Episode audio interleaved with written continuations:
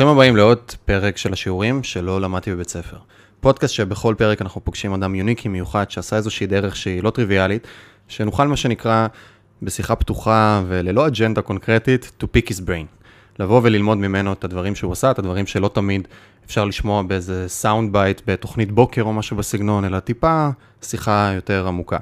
לי קוראים מיכאל מלמדו והיום יש לי את הזכות לשבת עם זוהר שטראוס. אה, זוהר הרבה מכם מכירים אותו אה, ממלא סדרות, כל אחד בז'אנר שלו, וזה חלק מהיופי, וגם על זה אנחנו טיפה נדבר היום.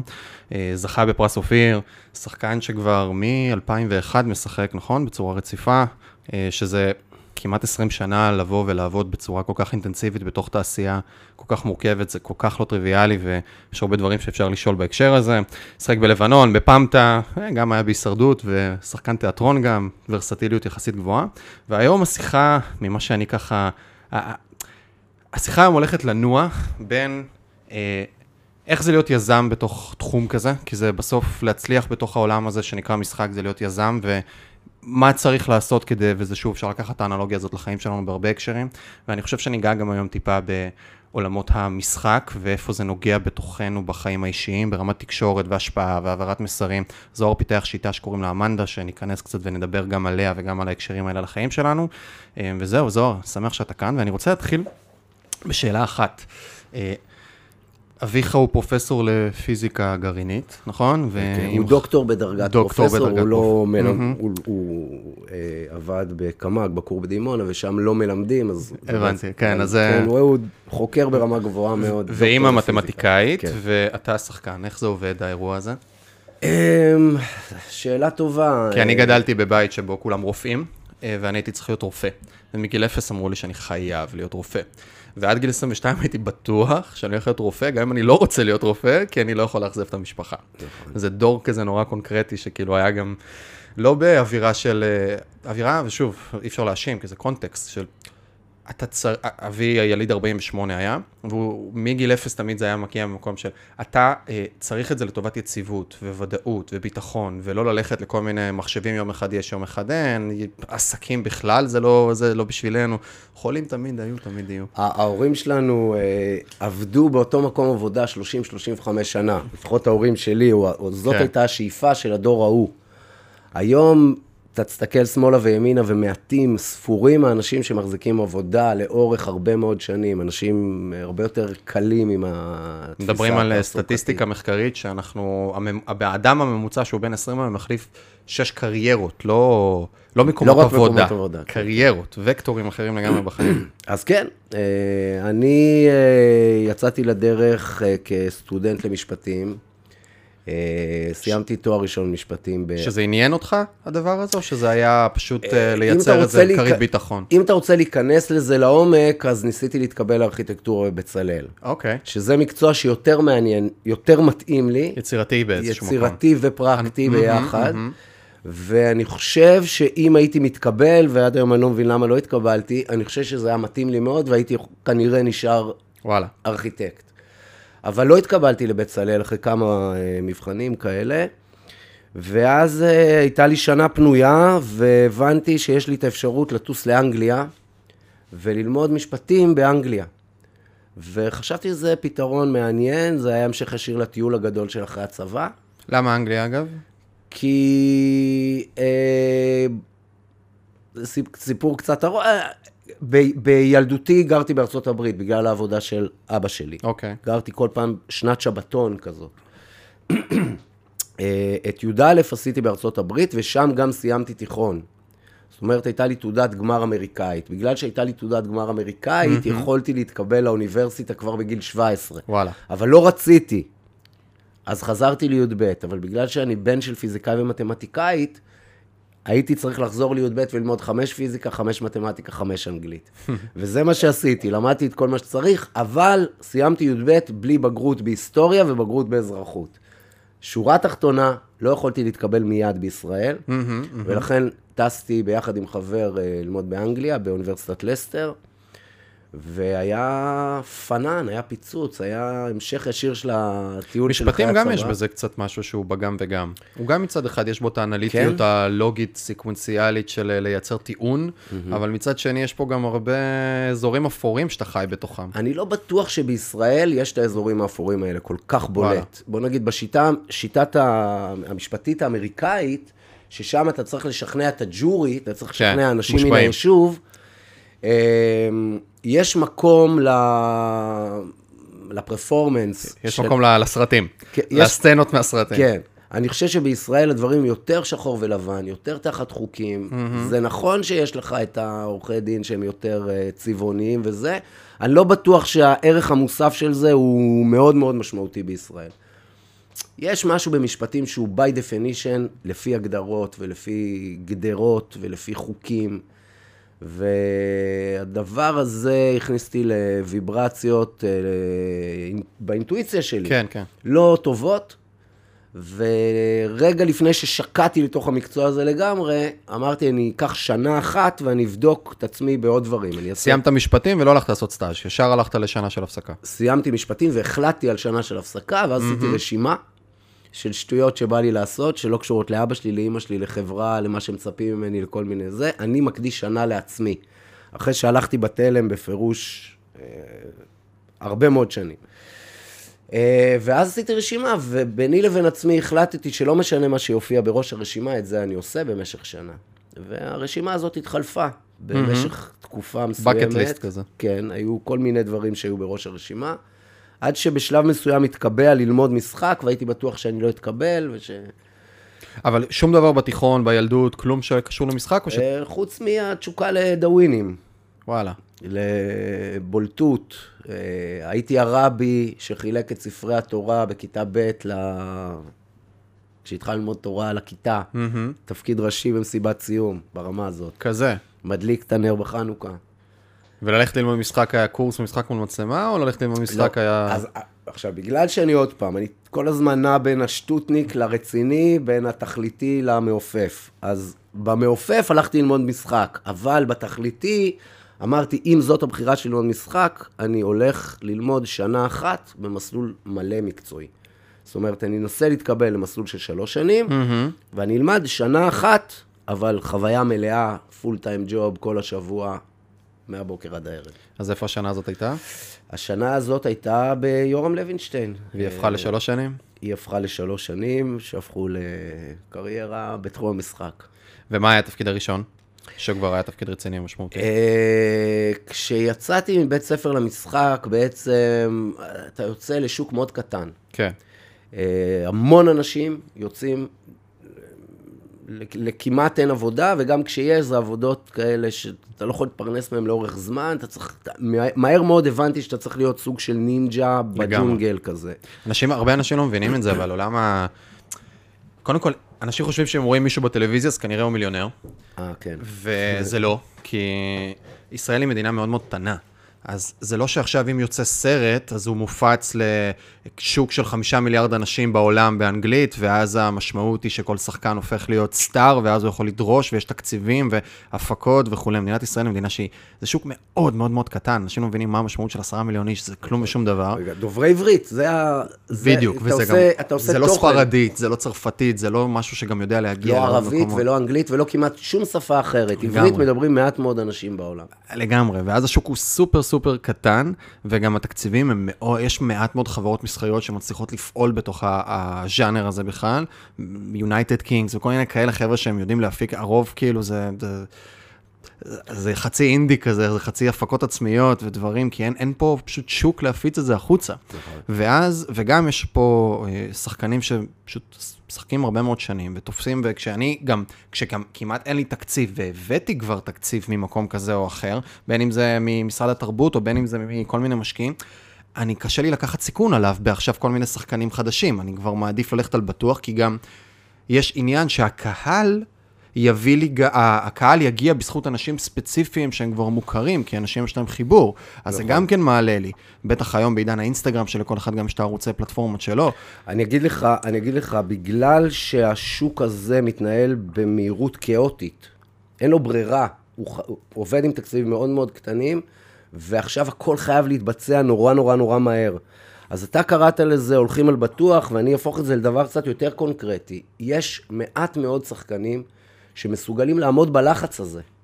לתפקד בצורה טובה, mm-hmm. כשכולם צועקים יאללה, יאללה, יאללה, יאללה, יותר מהר, יותר מהר, יותר מהר. בישראל יש מין תרבות, אתה יודע, מין סחבקיות כזאת, שהיא מאוד מאוד מאוד מקשה על עבודת המשחק. Uh, אני חושב שיש מעט שחקנים, וזה באמת גם קשור לניסיון, שיכולים לעמוד בכאוס הזה, למצוא את הסדר ואת התבונה ואת השקט, לשחק בתוך ממש כאוס מסביב. אז אמרת נינג'ה, צריך להיות נינג'ה. כן. אז התפקיד הראשון? התפקיד הראשון, אה, לקחנו בעצם פרויקט אה, שעשינו בבית, במסגרת בית ספר, אה, מין פרויקט בימאים שחקנים כזה, שיתוף mm-hmm. פעולה עם סמינר הקיבוצים. עשינו איזשהו, איזשהו תרגיל מאוד מאוד מוצלח בזמן הלימודים, ואז לקחנו אותו והרחבנו אותו, ועבדנו בחינם. אה, בהפקה עצמאית, זאת אומרת, אפילו לא היה לנו מפיק, פשוט התאחדנו ועבדנו. בגלל שכל אחד עבד במקום אחר, היינו נפגשים באחת בלילה, mm-hmm. עד שש בבוקר, אלה, זה, היו טווח, זה היה טווח החזרות, ושכל אחד יסתדר עם זה אחר כך. אה, ואז הצענו פרויקט לתיאטרון, בזמנו היה תיאטרון הרצליה, אה, אולי עדיין יש. יש אה, תקופה לא טובה לתיאטרון, תיאטרון הצפון, כן, זה, כן, דברים, כן. זה... וזו הייתה ההפקה הראשונה, אה, שהייתה בעצם יזמות אה, פרטית שלנו. ומה קרה איתה? כאילו, לאן זה התגלגל? באיזה תצורה? מה זה פתח? זה היה התפקיד הראשון בתיאטרון אמיתי. שממש קופות פתוחות, ואנשים מגיעים, וכמה הצגות וכאלה? כן, הם התעסקו עם המכירה, אנחנו נתנו את המוצר האומנותי, והם התעסקו עם המכירה, זה רץ בהצלחה רבה. אה, אני יכול להגיד שלימים אה, התגלגלתי איכשהו להבימה, ואת התפקיד המשמעותי בבימה, גם בסופו של דבר זה מחזה שאני הבאתי ושמתי על השולחן. אוקיי, okay, זה אומר, מעניין. זאת אומרת... כי שוב, אני חוזר ברשותך, סליחה שאני קוטע אותך למקום של... שוק קטן שגם מקבלי ההחלטות בו הם נורא ספציפיים, וקשה כאילו לחדור את זה, זה לא, זה כמו, כמו לעבוד עם ארגונים, רק פשוט שיש מעט מאוד ארגונים, והיכולת לבוא ולהשפיע היא ספציפית, ולכן אני חייב להיות חכם ויזם הרבה פעמים כדי להעלות את הסיכויי ההצלחה שלי. נכון, ו- וגם אתה מבין, שורה תחתונה, גם האנשים הכי גדולים בסופו של דבר מחפשים תוכן. זאת הבעיה בעולם. חוסר בתוכן. מחפשים תוכן. תביא לי תוכן טוב, זה לא משנה מי אתה בעצם. והסיפור הוא סיפור די פשוט, אשתי ראתה סרט, הסרט מצא חן בעיניה, אמרנו אולי אפשר לעשות מזה מחזה, הבאנו את הקלטת DVD, אה, זה היה אז, אה, ראינו את הסרט עוד פעם ועוד פעם ועוד פעם, DVR. DV, כן, לא כן. דיסק, קלטת. לא, זה היה אז דיסק, אני חושב. דיסק, אה, אוקיי. זה לא לפני 100 שנה, זה לפני 17. נדמה לי שזה היה DVD, אבל אולי זאת הייתה קלטת. אולי הייתה קלטת באמת. מה שקרה, שורה תחתונה, זה שראינו שהסרט הופק על בסיס של מחזה. Uh-huh. וזה היה אחרי שכבר הייתי עמוק בתוך החקר שלי על, ה... על הסרט ואיך אני הופך אותו למחזה. ואז ראינו שיש מחזה קיים. Uh, במקביל שמעתי, בלי שום קשר, שרוצים בעיקרו של איזשהו במאי מסוים צעיר. Mm-hmm. ואמרתי, נתפור את העסקה הזאת. מדהים. אני, אני אגיש להם את המחזה. מדהים. אני אגיד לבמאי הצעיר, שהיה ידיד שלי, עבדנו ביחד עוד, עוד פעם בבית ספר, אני אגיד לו שהם מדברים עליו, אני אציע לו את המחזה, ואז אני אציע את הדבר הזה ביחד כשאני מלהק את יובל סגל לתפקיד השני, ואת הילד זורר לתפקיד השלישי. וואלה. כמובן שלא דיברתי לא עם יובל ולא עם איילת, אבל איכשהו הגשתי מוצר... עטוף. שהיה עטוף, היה סגור, וידעתי שיש לו ערך מוסף מכמה כיוונים. גם אני הרגשתי שרוצים למצוא לי משהו. זאת אומרת, מעריכים את הכישרון שלי. גם פתאום היה פה תוכן מעניין ורלוונטי, שיכול להיות תוכן צעיר, שיכול להיות איזו התפתחות מעניינת בתיאטרון, וגם אותו במאי, שידעתי שרוצים בעיקרו, ואיכשהו תפרתי איזה מין... אני מת על זה, זה ה... ומעט חושבים ככה. כאילו, מעט חושבים ככה, בטח בעולמות שהם אומנותיים. הרבה אנשים שהם דווקא במקום האומנותי פחות מסתכלים רגע, כי הם לוקחים יותר את הצד של אני אמן. זה החלק שלי. כן, החלק כן, שלי הוא כן, לשחק, כן. אני צריך לשחק. והעניין הוא, זה לא, רגע, זה להבין איך המערכת עובדת. ושוב, זה רגע אנלוגיה לעולם אחר. זה לא רק עולם המשחק ולא רק עולם הבמה, אלא בכללי. אני זוכר שכשאני הייתי ילד בן 22, הייתי ילד, סליחה, הייתי בן 21, עוד הייתי בצבא, ואז אמרתי, טוב, אני רוצה... אה, כשהשתחררתי, או קצת לפני שהשתחררתי, הבנתי שאין יותר מדי מה לעשות עם התפקיד שלי בחוץ, כי הייתי בתפקיד נורא יוניקי בצבא, שאין באמת בחוץ איזשהו מקום שידע לקלוט אותי, לא הייתי משהו ש...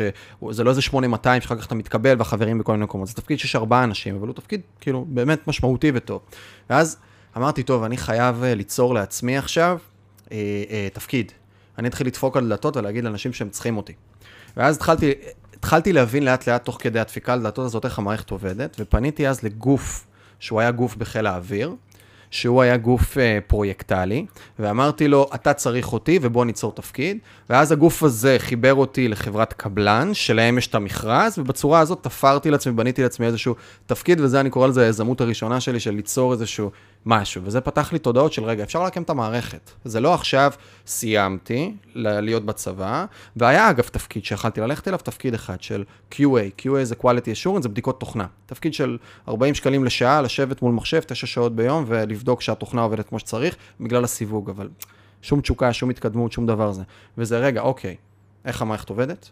בואו ננסה להבין שכן, אולי יש לי את הטאלנט, אולי אני האמן באיזושהי צורה מסוימת, אבל איך אני תופר את המסביב כדי להבין איך המשחק עובד, וגם להיות עם החוצפה הזאת, כי זה צריך אה, ביצים בשביל ללכת ולהגיש את הזה, ולשים שמות של אנשים שהם עוד לא לגמרי בלופ לתוך הדבר הזה, ולהכניס את זה קדימה.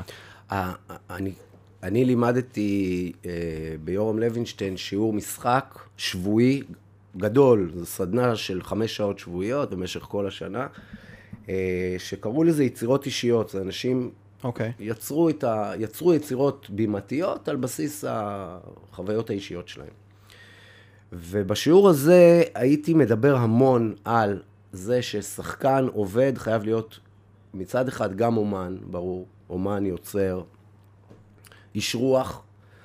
מצד שני, הוא חייב להיות גם מנכ"ל, יזם, mm-hmm. איש עסקים. הסיבה שאין הרבה שחקנים מצליחים, היא שאין הרבה שחקנים שמחזיקים בשתי התכונות האלה במקביל. אתה לא יכול להיות רק איש עסקים או יזם, ואתה לא יכול רק להיות אומן או איש רוח. אתה חייב כל הזמן לכדרר את עצמך בין שתי הדמויות האלה כדי להתקדם, וזה גם הקושי ב... ב... שאני חווה אותו עד היום, למרות שאני חושב שיש לי בגדול את שני הדברים האלה, עדיין זאת מלחמה יומיומית למכור כשקיים בך אומן, וליצור כשקיים בך מנכ"ל. זה, mm-hmm. זה קשה מאוד, זה, זה juggling שהוא בלתי אפשרי. מה אני יותר?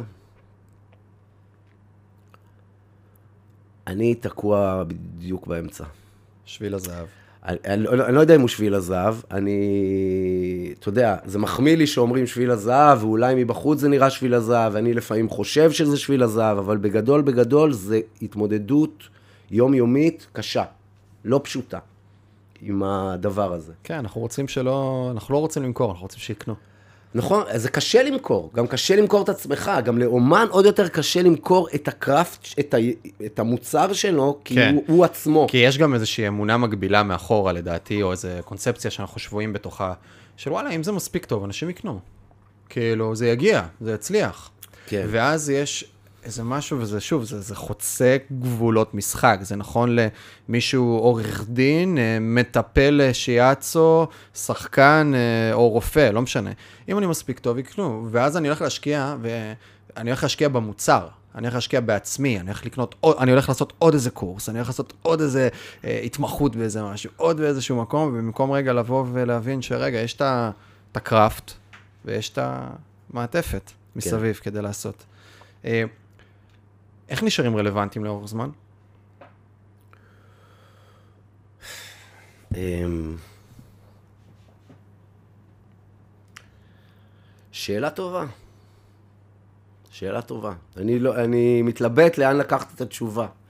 כי אמ, מצד אחד התשובה היא שצריך להמשיך ליצור את התכנים שלך, אה, להמשיך ליצור את הפרויקטים שלך, להמשיך ליזום, להמשיך להתעקש מצד אחד. מצד שני, אתה צריך להיות uh, מרבה רגליים ולדעת למצוא עניין בתחומים רבים. אתה שואל אותי איך אני נשארתי רלוונטי? האם, זה, קודם כל, לפני שאני אשאל את האיך. כי אפשר רגע לעשות reverse engineering לאחור ולנסות לשאול איזה focal pointים היו במהלך ה-19 שנים האלה שאתה בקדמת הבמה, תרתי משמע, ומה גרם לדבר הזה, ואפשר לשאול שאלה עוד שנייה לפני, האם הייתה איזושהי יד מכוונת לדבר הזה מבחינתך? האם אתה באת ואמרת, אוקיי, אני מבין שיכול להיות לזה סיום, אני מבין שבצורה כזאת או אחרת זה יכול לקרות, והאם יצרת בצורה אסטרטגית, קשרים, או בנית, או השקעת בכל מיני דברים, או בכוונה הבאת פרויקטים, או פתחת עוד דברים, כאילו, האם היה איזושהי חשיבה כזאת מלכתחילה? אני מלכתחילה הבנתי ששחקן, אתה קראת לזה נינג'ה, אפשר לקרוא לזה מרבה רגליים. אני חייב להיות דבוק להרבה מקומות. עם הרבה רגליים וידיים. כי לא פעם אתה מוצא את עצמך מחזיק במשהו, ופתאום אתה נשאר עם הידית ביד, מה שנקרא. אה, גם כשנכנס לתיאטרון, לוקחים אותך לפרויקט. הפרויקט יכול להיגמר אחרי חצי שנה, אחרי כן. שלושה חודשים או אחרי שש שנים, זה דבר גמיש. אה, כל הפרויקטים שאנחנו... ששוב, מתכוון... בלתי תלוי בך. לא תלוי בך. כל הפרויקטים, פרויקטים מאוד קצרים. ולכן אתה כל הזמן כאילו עם המצ'טה על הגב, מוכן, אה, מוכן לקרב. הדרך שלי למזער את הסיכון זה לתפוס בהרבה מקומות. בדרך כלל בעולם שחקנים הם או שחקני קולנוע, או שחקני טלוויזיה, או שחקני תיאטרון. גם בארץ? בארץ לא. אתה לא יכול. אתה לא יכול. Mm-hmm. אתה לא יכול להתפרנס רק מאחד מהם. כי אתה לא מקבל שלושה מיליון דולר על סרט ועושה כל שנתיים בכלל סרט. בכלל לא. כן. בכלל לא. אתה בקושי מקבל משכורת שמספיקה לזמן שאתה מצלם את הסרט. אתה צריך מיד לשים אחרי זה עוד פרויקט, ועוד אחד, ועוד אחד. אז אני שיחקתי גם בכל המדיומים, בקולנוע, בטלוויזיה, בתיאטרון, ודאגתי שאני שם. זאת אומרת, כשהייתי בתיאטרון והרגשתי שיש לי תקרת זכוכית מבחינת התפקידים שנותנים לי, אמרתי, שלום, אני יודע, מבין שאני צריך ללכת עכשיו ולבסס את השם שלי בטלוויזיה, כדי שהשם שלי יהיה mm-hmm. יותר מוכר, ואז אני אחזור לתיאטרון ואוכל לקבל את התפקידים שאני רוצה לקבל. וזה באמת מה שעשיתי, והלכתי לתוכנית ההזויה רוקדים עם כוכבים. לפני עשר שנים. אף אחד לא יודע ולא זוכר, זה הקטע בתוכניות ריאליטי. קראתי בוויקיפדיה, זה לא, זה בסדר. ומה שקרה זה שגם נהניתי מעולם חדש, וגם סבלתי ממנו, השתתפתי בתוכנית ריאליטי שזה עולם ומלואו, אבל מיד אחרי זה לקחו אותי לתיאטרון באר שבע לתפקיד ראשי שנורא נורא נורא רציתי, בכסף ממש ממש טוב. קטע, אה? אז... איך העולם עובד. זה קצת עובד ככה. Uh, במקביל, דאגתי uh, ללמד. וזה היה העבודה הקבועה שלי, היה לי mm-hmm. יום בשבוע שבו הייתי מלמד. וגם כשלא היה לי כסף מפרויקטים אחרים, היה לי את המינימום הזה בשביל הסופר. אמ, ראיתי את עצמי כבן אדם שיכול ליזום ולכתוב, אז לא יצא מזה כל כך הרבה, זאת אומרת, עדיין לא יצא מזה, אבל יש לי תסריט שאני מפתח עם אוהד קנולר כבר מספר שנים, ואולי יצא ממנו משהו בעתיד. אה, והדבר הכי משמעותי שעשיתי זה שמצאתי את הדרך לעולם העסקי. וזו הייתה פריצת דרך מאוד מאוד משמעותית כשזה קרה, mm-hmm. ואני שמח להגיד שזה קרה בצורה אורגנית. זאת אומרת, זה לא קרה מתוך משבר, זה לא קרה מתוך זה שאני יושב ואני חושב איך אני יכול להציל את החיים שלי, או נפגש עם יועץ עסקי ומחפש איך אני מרוויח כסף. כן. זה נולד בצורה מאוד מאוד אה, אורגנית ואותנטית לחיים שלי, וזה עסק שגם הולך בצורה מפתיעה מאוד מאוד רחוק מהעולם שיצאתי ממנו, mm-hmm. וגם עדיין מאוד מאוד מספק ומאוד מאוד בתחום הזה שמעניין אותי, שבין פרקטיקה לאומנות, שבין יצירה לתכליתיות ולעסקים ולכסף ולדבר שהוא מדיד. או שאני אכנס יותר לעומק לגזרה הזאת של העסקית. אה, אני אקח את הדברים שלך, אני אגיד רגע ש... חייב, אני חושב שהיום אגב זה skill, אה, זה בדיוק תמיד, ה, יש איזה פרדוקס בחירה כזה בין האם לקחת תחום אחד, וקטור אחד, ולהתמקד בו ולהיות הכי הכי הכי הכי טוב שאני יכול בתוכו, או לייצר את ה-spread myself thin, כאילו לייצר יחסית מולטי דיסציפלינריות, לתפוס הרבה מקומות, הרבה דברים, לדעת לעשות קצת מפה וקצת משם וקצת מפה, ואני חושב שזה תלוי, בקו, תלוי בשני דברים. אחד זה הקונטקסט, באיזה תחום אני, כי יש תחומים שאני, אם אני לא אעשה את זה, אני פשוט, זה, זה, זה לא יקרה, אני חייב. וזה תלוי גם בפרסונה. האם אני מסוגל לבוא ולקפוץ מדבר לדבר ולהיות מולטי דיסציפלינרי, כי זה דורש skill set שהוא אחר. אני גיבשתי לעצמי איזה 80-20 כזה, אני אוהב, אה, כמו חוק פרטו, אז 80 אחוז להתמקד, mm-hmm. ו-20 אחוז תמיד לטייל. כן. תמיד לטייל בדברים שהם בלתי קשורים למה שאני עושה, ל craft, ל- ל- ל- לדיוק, לדברים, כדי, אחד, כל הזמן להמשיך להיפתח לעולמות נוספים ולבחון כל הזמן מה אני רוצה, אבל מצד שני גם לא להיות בגידול אה, דשא, אני קורא לזה, כי הרבה, יש הרבה מאוד אנשים שאני, זה הרבה פעמים קורה גם בגיל צעיר, ולצערנו זה גם ממשיך, שפשוט מגדלים דשא, עושים קצת מזה, קופצים לדבר הבא, קצת מזה לדבר הבא, קצת מזה לדבר הבא, ולא מייצרים מספיק ערך משמעותי לעולם כדי שהם יהיו שווים משהו במרכאות, כן, שווים, כל אחד שווה וכל אחד מיוחד וכל אחד טוב, אבל שווים משהו בעולם. כן. שידעו לייצר איזשהו ערך שהוא באמת משמעותי, וגם להיות מתוגמלים, בין אם זה בהערכה, בין אם זה בכסף, בין אם זה ב... אה, לא משנה מה, מערכות יחסים וכולי. אז ה-80% שלי תמיד יהיה, אצלי ספציפית זה סביב ניהול וביזנס אופריישנס וכאלה, ו-20% זה יכול להיות עכשיו לעשות את הפודקאסט הזה, ולדבר על אה, משחק ולהכיר את העולם הזה ולהיכנס לתוכו, וסביב אה, מיליון דברים אחרים שכל פעם אני מנסה לפתוח עוד את הראש, את התודעה ולנסות, ו... לג'נגל ביניהם בכל מיני הקשרים.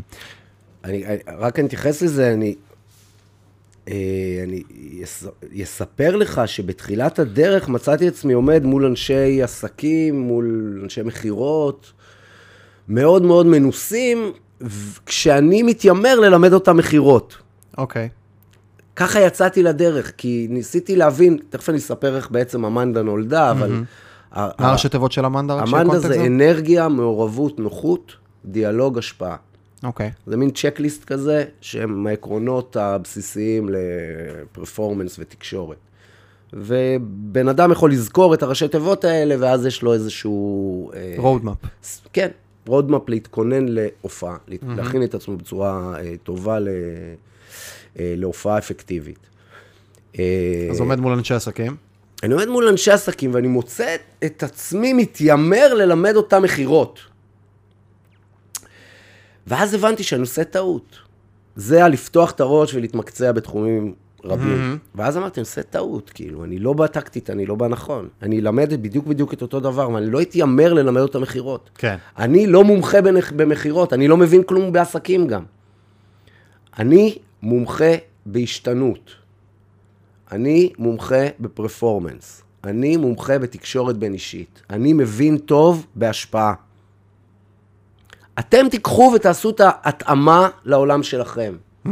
אני מספר לכם מה אני עושה, ו- ו- ומה שאני מדבר עליו, אני מקצועי מאוד מאוד בו. יש לי ניסיון אינסופי. זאת אומרת, רגע אחד עמדתי מול אנשי מכירות, התיימרתי להיות, ללמד מכירות, והייתי בעצם עם עסק חדש, חסר ניסיון שחייב להוכיח את עצמו. יום למחרת החלטתי דבר אחד קטן ופשוט, שאני לא משנה שום דבר בתוכן, אבל אני משנה משהו בגישה. אני לא בא כעסק חדש שבא ללמד מכירות, שהוא לא מבין כלום במכירות, אלא אני בא כמומחה, עם ניסיון של 20 שנה, מוכח, עם פרס אופיר, עם ניסיון בכל הפלטפורמות, בכל המדיות. אני יודע איך להשתנות, לכוון את עצמי ברגע הנכון. אני יודע איך להופיע בצורה אפקטיבית, mm-hmm. ואני יודע לתקשר ולהשפיע אנש, על אנשים. אני יודע לעשות את זה, ובזה אני מומחה, ואף איש מכירות לא יכול לקחת לי את זה. ואני חושב שהרבה פעמים זה הדיוק. ואם אתה מסתכל על העסק שלי מהצד הזה, אז אתה אומר, כן, הוא מתפרס והולך לתחומים נוספים. אבל אם אתה מסתכל על זה מהצד הזה, אני הולך ומתחדד, ובעצם מתעסק כל הזמן עם היכולת של בן אדם למצות את הפרפורמנס של עצמו, היכולת שלו לתפקד בצורה אותנטית, ולהרגיש נוח עם מה שהוא עושה, ולהיות יעיל ואפקטיבי עם מה שהוא עושה. ואת זה אני עושה מהרגע אה, שהחלטתי ללכת ללמוד משחק, דרך קריירת המשחק שלי, הוראת המשחק שלי, ועכשיו עם אמנדה. זה בעצם אותו קו. אז קודם כל אני מאוד אוהב את מה שאתה אומר, ואני גם מוציא את זה רגע לעיקרון או למשהו של framing. בסוף הרי, בכל סיטואציה שבה אנחנו נמצאים, זה אנחנו נמצאים, אבל ה frame הוא הרבה פעמים שונה. אני אדבר אחרת כשאני מדבר עם חבר טוב, ואני אדבר אחרת כשאני מדבר עם הבוס שלי, או אני אדבר אחרת אם אני פוגש את ביבי נתניהו כרגע, ב... למרות שהסבירות לזה... את... אה, באתי להגיד, פוגש את ציפי לבני, שאולי כן. יושבת באיזה בית קפה, בסדר? ועכשיו כן. אני בא לדבר איתה, אז פתאום ה frame משתנה, כי עומד מולי איזשהו בן אדם ספציפי, וזה גם נכון בטח ל performance ולכל הדברים. הדמות, אנחנו. קוראים לה. לחלוטין, אנחנו לובשים איזשהו קונטקסט, איזושהי דמות מסוימת בתוך ההקשר הזה, ואז uh, אני מבין או לא מבין. ואז מה שאתה אומר הוא בדיוק זה שהרבה פעמים, רגע, אני צריך לשאול את עצמי מה המשאבים או נכסים שיש לי כן להישען עליהם, ואיך הם רלוונטיים לתוך הסיטואציה, ומאיזה מקור להביא את הביטחון לתוך הסיטואציה. מאיזה מקור, כי זה שאני עכשיו הולך להרצות פעם ראשונה בגיל 42 אה, אה, מול קהל, זה בולשיט, כי אני במשך 20 שנה מנהל דרג ביניים בארגונים, ואני כל הזמן עושה ישיבות צוות של שישה אנשים. נכון. אז עכשיו יש קצת יותר ראשים. נכון. אז אני צריך לבוא ולמצוא בתוכי את המקום הזה על מה להישען, ולהיות בתוכי רגע על הדבר הזה, ולבנות את הביטחון העצמי לתוך הסיטואציה, דרך אירועי עבר שבנו אותי, ואני יודע לבוא ולהישען לתוכם. נכון. מה שמעניין זה שנתת את הדוגמה של ציפי לבני והחיים הרגילים, אבל זה בעצם התהליך המשחקי. התהליך המשחקי אומר, אני צריך להיות עכשיו מאפיונר קווקזי. א', אני לא קווקזי, ב', אני לא מאפיונר. איך אני יכול לשחק את זה? הדרך לשחק היא לקחת אירועים שאתה מכיר מסיטואציות עבר, mm-hmm. כל המשפט היפה שניסחת, ולהמיר אותם לסיטואציה הנוכחית, ולהישען עליהם, קראת לזה שזה יפה, ולשאוב את הביטחון מהמקום הנכון, כדי שאני קודם כל יאמין שאני מאפיונר קווקזי. ואז הפועל היוצא של זה, שגם הקהל יש סיכוי שיאמין שאני מאפיונר קווקזי. איך אתה עוד מתכונן לדמות? לדמות או לפרפורמנס ספציפי? תראה, תהליך ההשתנות הוא בעצם מטפל... תהליך ההשתנות זה כאילו המושג שגם מתוך המנדה, שרגע אתה עובר כן, בתוך ה... נכנס כן. לתוך אני אוהב, אותו... אני אוהב לקרוא לזה השתנות, בבית ספר למשחק קוראים לזה משחק.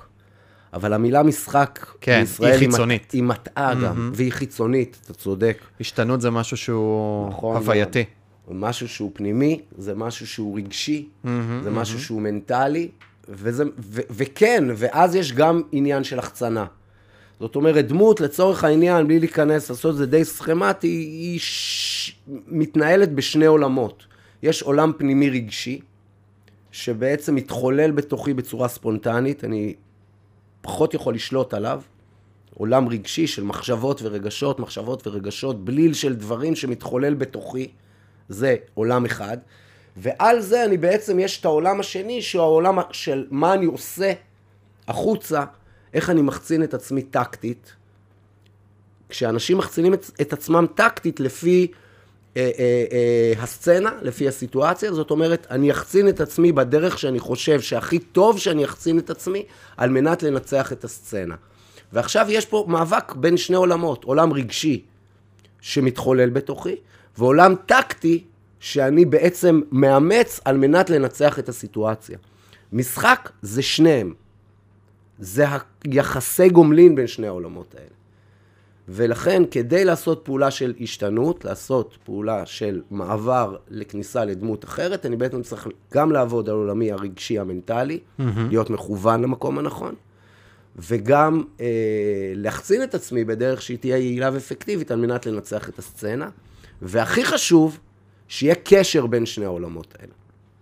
כי הרבה מאוד אנשים חושבים שהשתנות זה רק מה שאני מחצין, ועובדים מאוד מאוד חזק על מה שהם מחצינים, אבל הפרטנר, הבן אדם שיושב מולך, הוא מריח את עולמך הפנימי.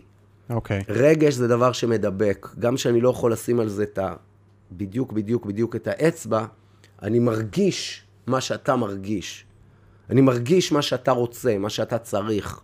אני מרגיש אם אתה יושב מולי ואתה אומר לי בוא, או אתה אומר לי לך. Mm-hmm. אני מרגיש אם אתה אומר לי אתה גדול, או אומר לי אתה קטן. אני מרגיש את הפסיכולוגיה הזאת.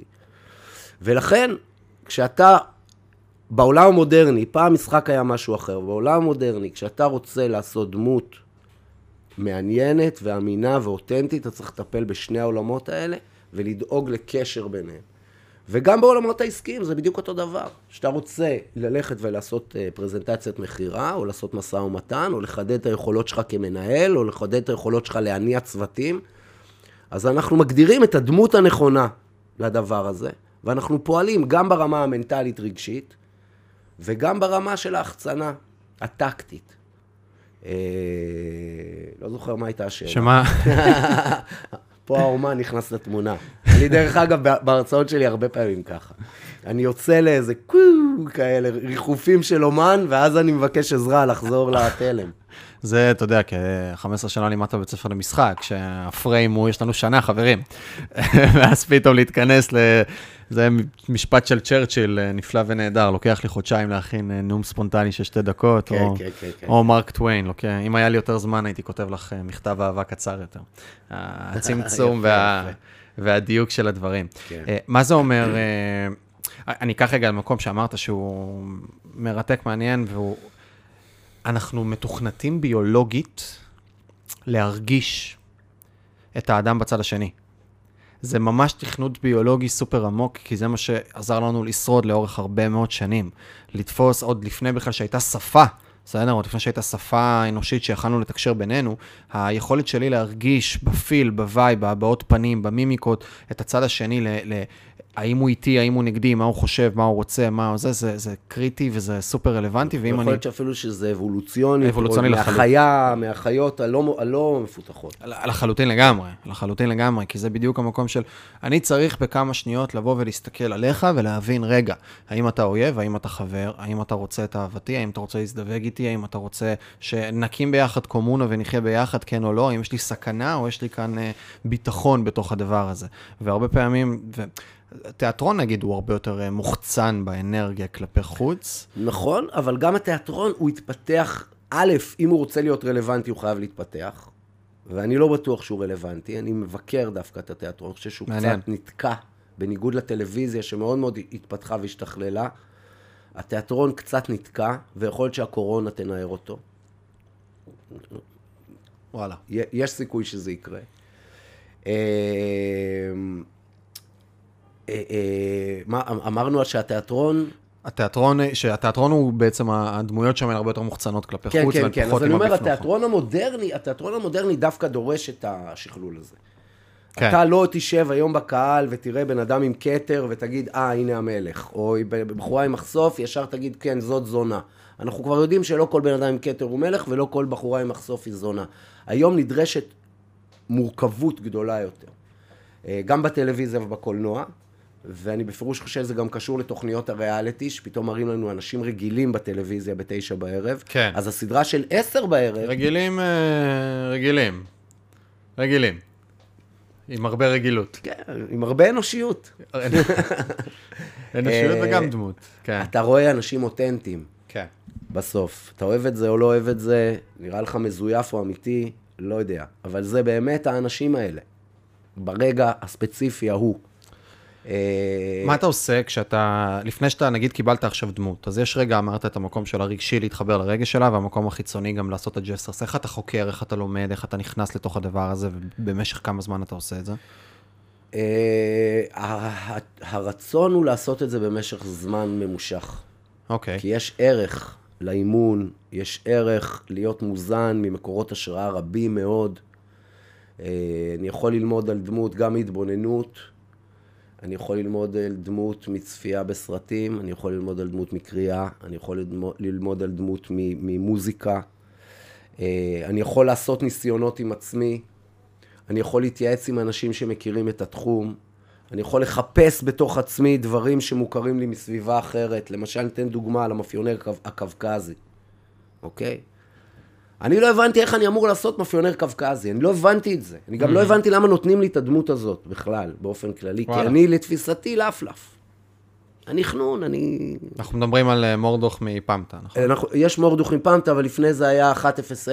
כן. אה, קראו לו הסריאן בביוף, אוקיי? אבל גם מורדוך בפמטה זה, זה, זה דומה. בביוף היה קצת יותר מאופיין, שניהם מאפיונרים, ולמה נותנים לזוהר שטראוס לעשות מאפיונר? זאת הייתה שאלה מבחינתי. כן. לאורך הרבה מאוד זמן. לפני זה לא היה לך תפקידים שהם בצד האגרסיבי לצורך העניין? יש לי אנרגיה, תמיד הייתה לי אנרגיה, אבל אף פעם זה לא, לא חשבתי שאני intimidating כזה. שיש כן. בי משהו מפחיד או מרתיע, לא חשבתי את זה. גם לא בטוח שהיה לי, נראה לי שזה קצת משהו שגם פיתחתי במהלך השנים המקצועיות שלי. גם גרתי בשכונת התקווה, חקרתי את זה, חקרתי את הרחוב הזה. Mm-hmm. ניסיתי להבין איך אני, איך אני מוצא את החיבור שלי, או את ההישענות, כמו שקראת לה, כן. במקום הזה של מאפיונר. ואז הבנתי שלמאפיונר יש עניינים עם שליטה. אוקיי, מעניין.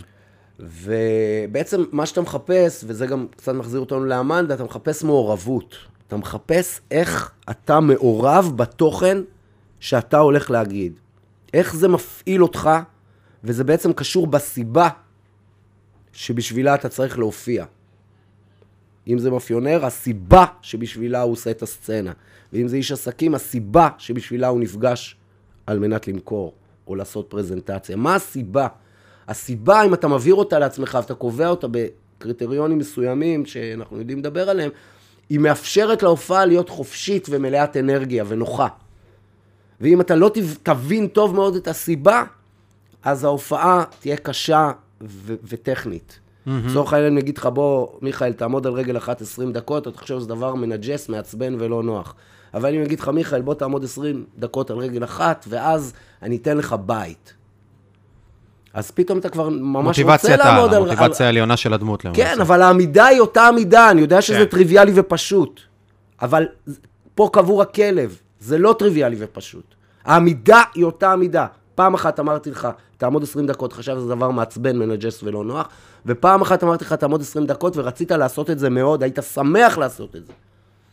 זאת אומרת, ברגע שאנחנו נבין טוב את העניין הזה של המעורבות, המעורבות תצית בנו אנרגיה טבעית, ותיתן לנו את האפשרות להרגיש נוח עם מה שאנחנו עושים. מעורבות, אוקיי. Okay. מעורבות. אז אני חוזר למעורבות של המאפיונר הקווקזי. הבנתי שיש לו אישיו עם שליטה. זה כמו בחיים הפרטיים שאתה מחפש מה המטרת על של הבן כן. אדם, למה הוא שואף, מה... הוא שואף לשליטה, מאפיונר, זה קלאסי. עכשיו, אני, בחיים שלי קצת חייב ותן לחיות, אני אין לי כל כך עניין עם שליטה, אוקיי? אני, ההפך, אני מחנך את עצמי לחייב ותן לחיות, ולא לשליטה. והמשכתי לחקור ולחקור ולחקור, ואז אני זוכר, היו לי ילדים קטנים בבית, ושמתי לב שכשהילדים שלי עוברים על החוקים של הבית, זה מטמטם אותי. זה מחרפן אותי. זה ממש ממש מפעיל אותי. אני כאילו בניתי חוקים במשך מלא שנים, חשבתי עליהם, מצאתי את האישה המתאימה, קניתי את הנכס הנכון, שמתי את הריהוט הנכון, בניתי את כל החוקים, ועכשיו הילד בן שלוש והורס לי את הכל. עם זווית uh, בצללית, uh, כאילו, בתוך כל כן. הבנייה והאדריכלות. זה טמטם אותי. הרגשתי שזה מטמטם אותי, זו הייתה התמודדות ביני לבין עצמי, כאילו, על התפקוד שלי בבית, כאילו... ואז אמרתי, רגע, אם יש לי עניין עם שליטה עם הילד שלי בן שלוש בסביבה של הסלון, של... שלושה מטר על שלושה מטר של הסלון, אני מבין את העניין הזה של השליטה פיקס. אני רואה איך שהילד מפר את החוקים, זה מטמטם אותי. Mm-hmm. עכשיו, אם אני מבין את זה על שלושה מטר, אז אולי אני יכול להבין את זה גם על כל הבניין. על כל הילדים בבניין. ואם אני מבין את זה על הילדים בבניין, אז אולי גם על כל הרחוב. ואולי גם על כל השכונה, ואולי על כל חולון. ואז אני מבין משהו נורא נכון על המאפיונר הזה, שכל יציאה מהגבול בכל חולון מפעילה אותו כמו שהילד הקטן שלי מפעיל אותי בשלוש של שלוש של הבית. כי הוא לוקח בעלות על חולון כשאתה לוקח בעלות על הבית, והאנלוגיה היא דומה. כן, זאת אומרת, ההישענות שלי היא על מקרה פרטי מאוד מצומצם של היחסים בתוך הבית הקטן שלי עם הבן שלי שהוא בן שלוש. אבל העומק של ההבנה זה משהו שאני יכול להמיר אותו עכשיו, להשאיל אותו מהעולם הזה לעולם הרבה יותר רחב, ואני מבין אותו בצורה עמוקה, מורכבת ומשוכללת, כמו שהיחסים של אבא ובן. אבל אני ממיר את זה, לוקח את זה, מרחיב את זה לכל חולון, וזה משהו שאני בפירוש יכול לעשות. Mm-hmm.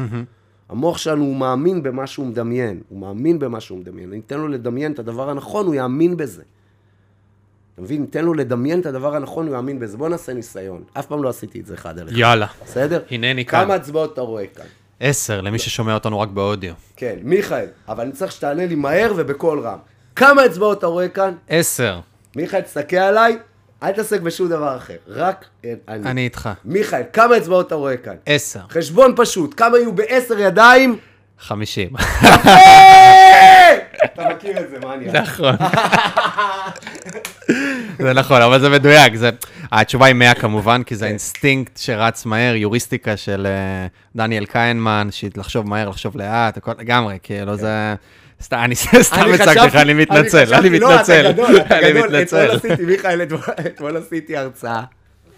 ושוב, אמרו 100. ופתאום הפנמתי, וידעתי את זה, אבל כן. פתאום הפנמתי שוואלה, כבר דיברתי עם אלפי אנשים, ועשיתי את השטות הזאת שהעתקתי כמובן. אה, לכולם, ואף אחד לא אמר 50. אף פעם, גם נכון. לא המהנדסי תוכנה באינטל. נכון. הם אמנם אמרו הכי מהר 50, וגם כל החדר מיד הבין למה, כי זה גם תהליך לפעמים, שעד שאנשים מבינים למה זה רק 50, והם גם מתעקשים שאולי זה כן 100. זה נורא מעניין הדבר הזה. בקיצור, המוח שלנו מאמין במה שהוא מדמיין, והוא מאמין בזה, זה בפירוש חדשות טובות, כי אנחנו יכולים לגרום לו להאמין במשהו, ואז הוא יזרום עם זה. שנייה, אני חוזר למה שזה. אה, יש דוגמה נוספת של הדבר הזה. אה, יש ספר שלם שקוראים לו לחשוב מהר, הוא אמר לי 50, נוכל. את כל העוקץ, כל העוקץ הוצאתי, אני לא, מתנצל, אני מתנצל. אה, יש ספר של דניאל כהנמן, לחשוב מהר, לחשוב לאט, אה, פרופסור דניאל כהנמן, חתן פרס נובל, איש... איש גאון, סופר מעניין וסופר סופר סופר צנוע. אז רוב התכנים שאתם יכולים למצוא באינטרנט שלו הם באנגלית, יש לו גם כמה הרצאות TED וזה, אבל יש גם איזה שתיים, שלוש בעברית. ואחת מאותן הרצאות, אה, הוא נותן דוגמה, אה, שגם כן עם בוגרי הרווארד, הוא מדבר על זה שתואר שני MBA בהרווארד, והם עשו איזשהו ניסוי שלהם, הוא נתן, אה, הוא הביא לכיתה מחבט בייסבול וכדור. Mm-hmm. והוא אמר, המחבט בייסבול והכדור עולים ביחד דולר ועשרה. המחבט עולה דולר יותר מהכדור. כמה עולה המחבט וכמה עולה הכדור? התשובה, כמה עולה, המח... כמה עולה הכדור, זאת השאלה שהוא שואל, ואז כולם אומרים, רגע, ביחד זה דולר ועשרה, מחבט עולה דולר יותר, כולם אמרו עשרה סנט על הכדור. Mm-hmm. אינסטינקטיבית, כאילו מאוד כן, מאוד כן, מהר. כן. ואז כשאתה עושה את המתמטיקה, וזו משוואה בשני נעלמים פשוטה כזאת של x פלוס y, אז uh, x פלוס x כאילו ביחסים אחרים, אז uh, הכדור עולה חמישה סנט, המחבט עולה דולר יותר, זה אומר דולר וחמישה סנט, ביחד זה דולר וחמישה סנט וחמישה סנט, דולר ועשרה. אבל האינסטינקט, עכשיו, כל אחד רגע, אם הוא עוצר ולוקח כמה נשימות, כנראה ידע לעשות אה, ולהגיע לתשובה ולמתמטיקה כאן. אבל כששואלים את זה מהר, וזה גם למה שאלת אותי, וכששאלת אותי את השאלה, תסתכל עליי, תהיה כן, איתי כן. 10, כי אתה מכווין אותי למעשה ל system 1, כמו שדניאל קורא לזה. דניאל כהנמן, כאילו, קורא לזה system 1, system 2, system 1 זה מערכת האינטואיטיבית, של כמה זה 2 או 2? 4, אני לא צריך לחשוב. אבל אם אני אשאל מישהו 17 כפול 34, אז רגע, צריך להתחיל לחשוב, אני מפעיל את המערכת ה... שיטתית שלי. אני יוצא רגע לתוך איזשהו מנגנון שאני דורש ממני את התהליך חשיבה ולהגיע אליו.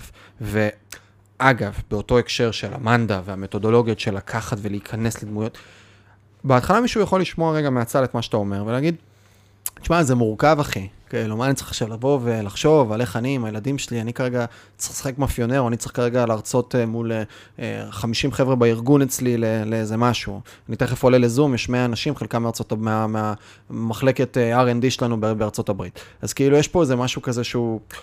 זה, אבל זה בדיוק המקום שבהתחלה, כשאנחנו עובדים עם System 2, זה כמו לנהוג ברכב. כשאנחנו נוהגים ברכב, בהתחלה, רגע, בטח הם לומדים גם על ידני.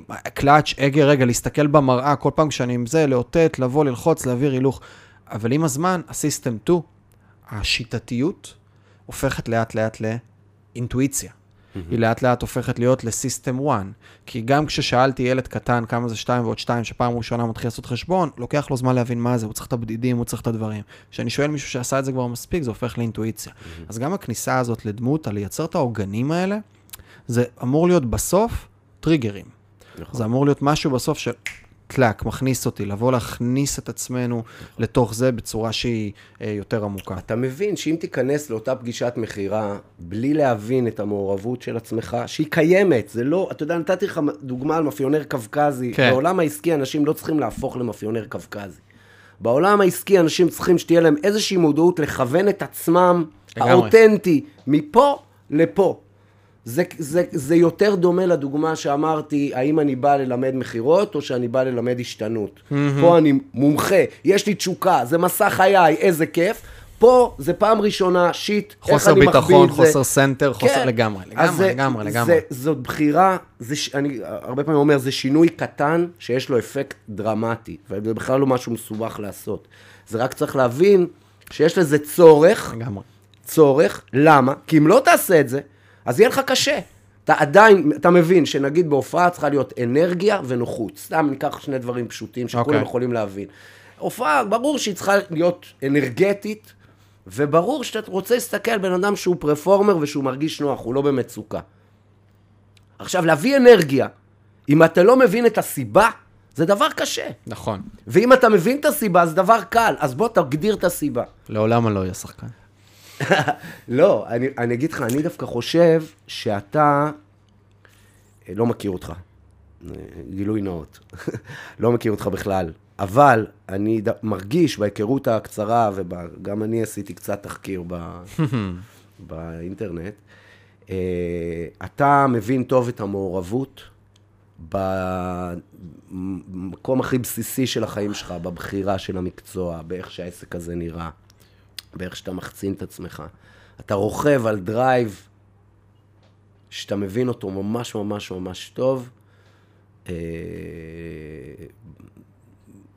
כנראה בצורה אינטואיטיבית וטבעית. אה, קודם כל, תודה. שההורים שלך חינכו אותך, אין לי מושג. קודם כאילו. כל, תודה, ושתיים, לא. לא, לא. פיצוח נורא מודרני, באמת, פיצוח נורא מודרני, אתה יודע את זה, אתה לא צריך שאני אגיד לך את זה.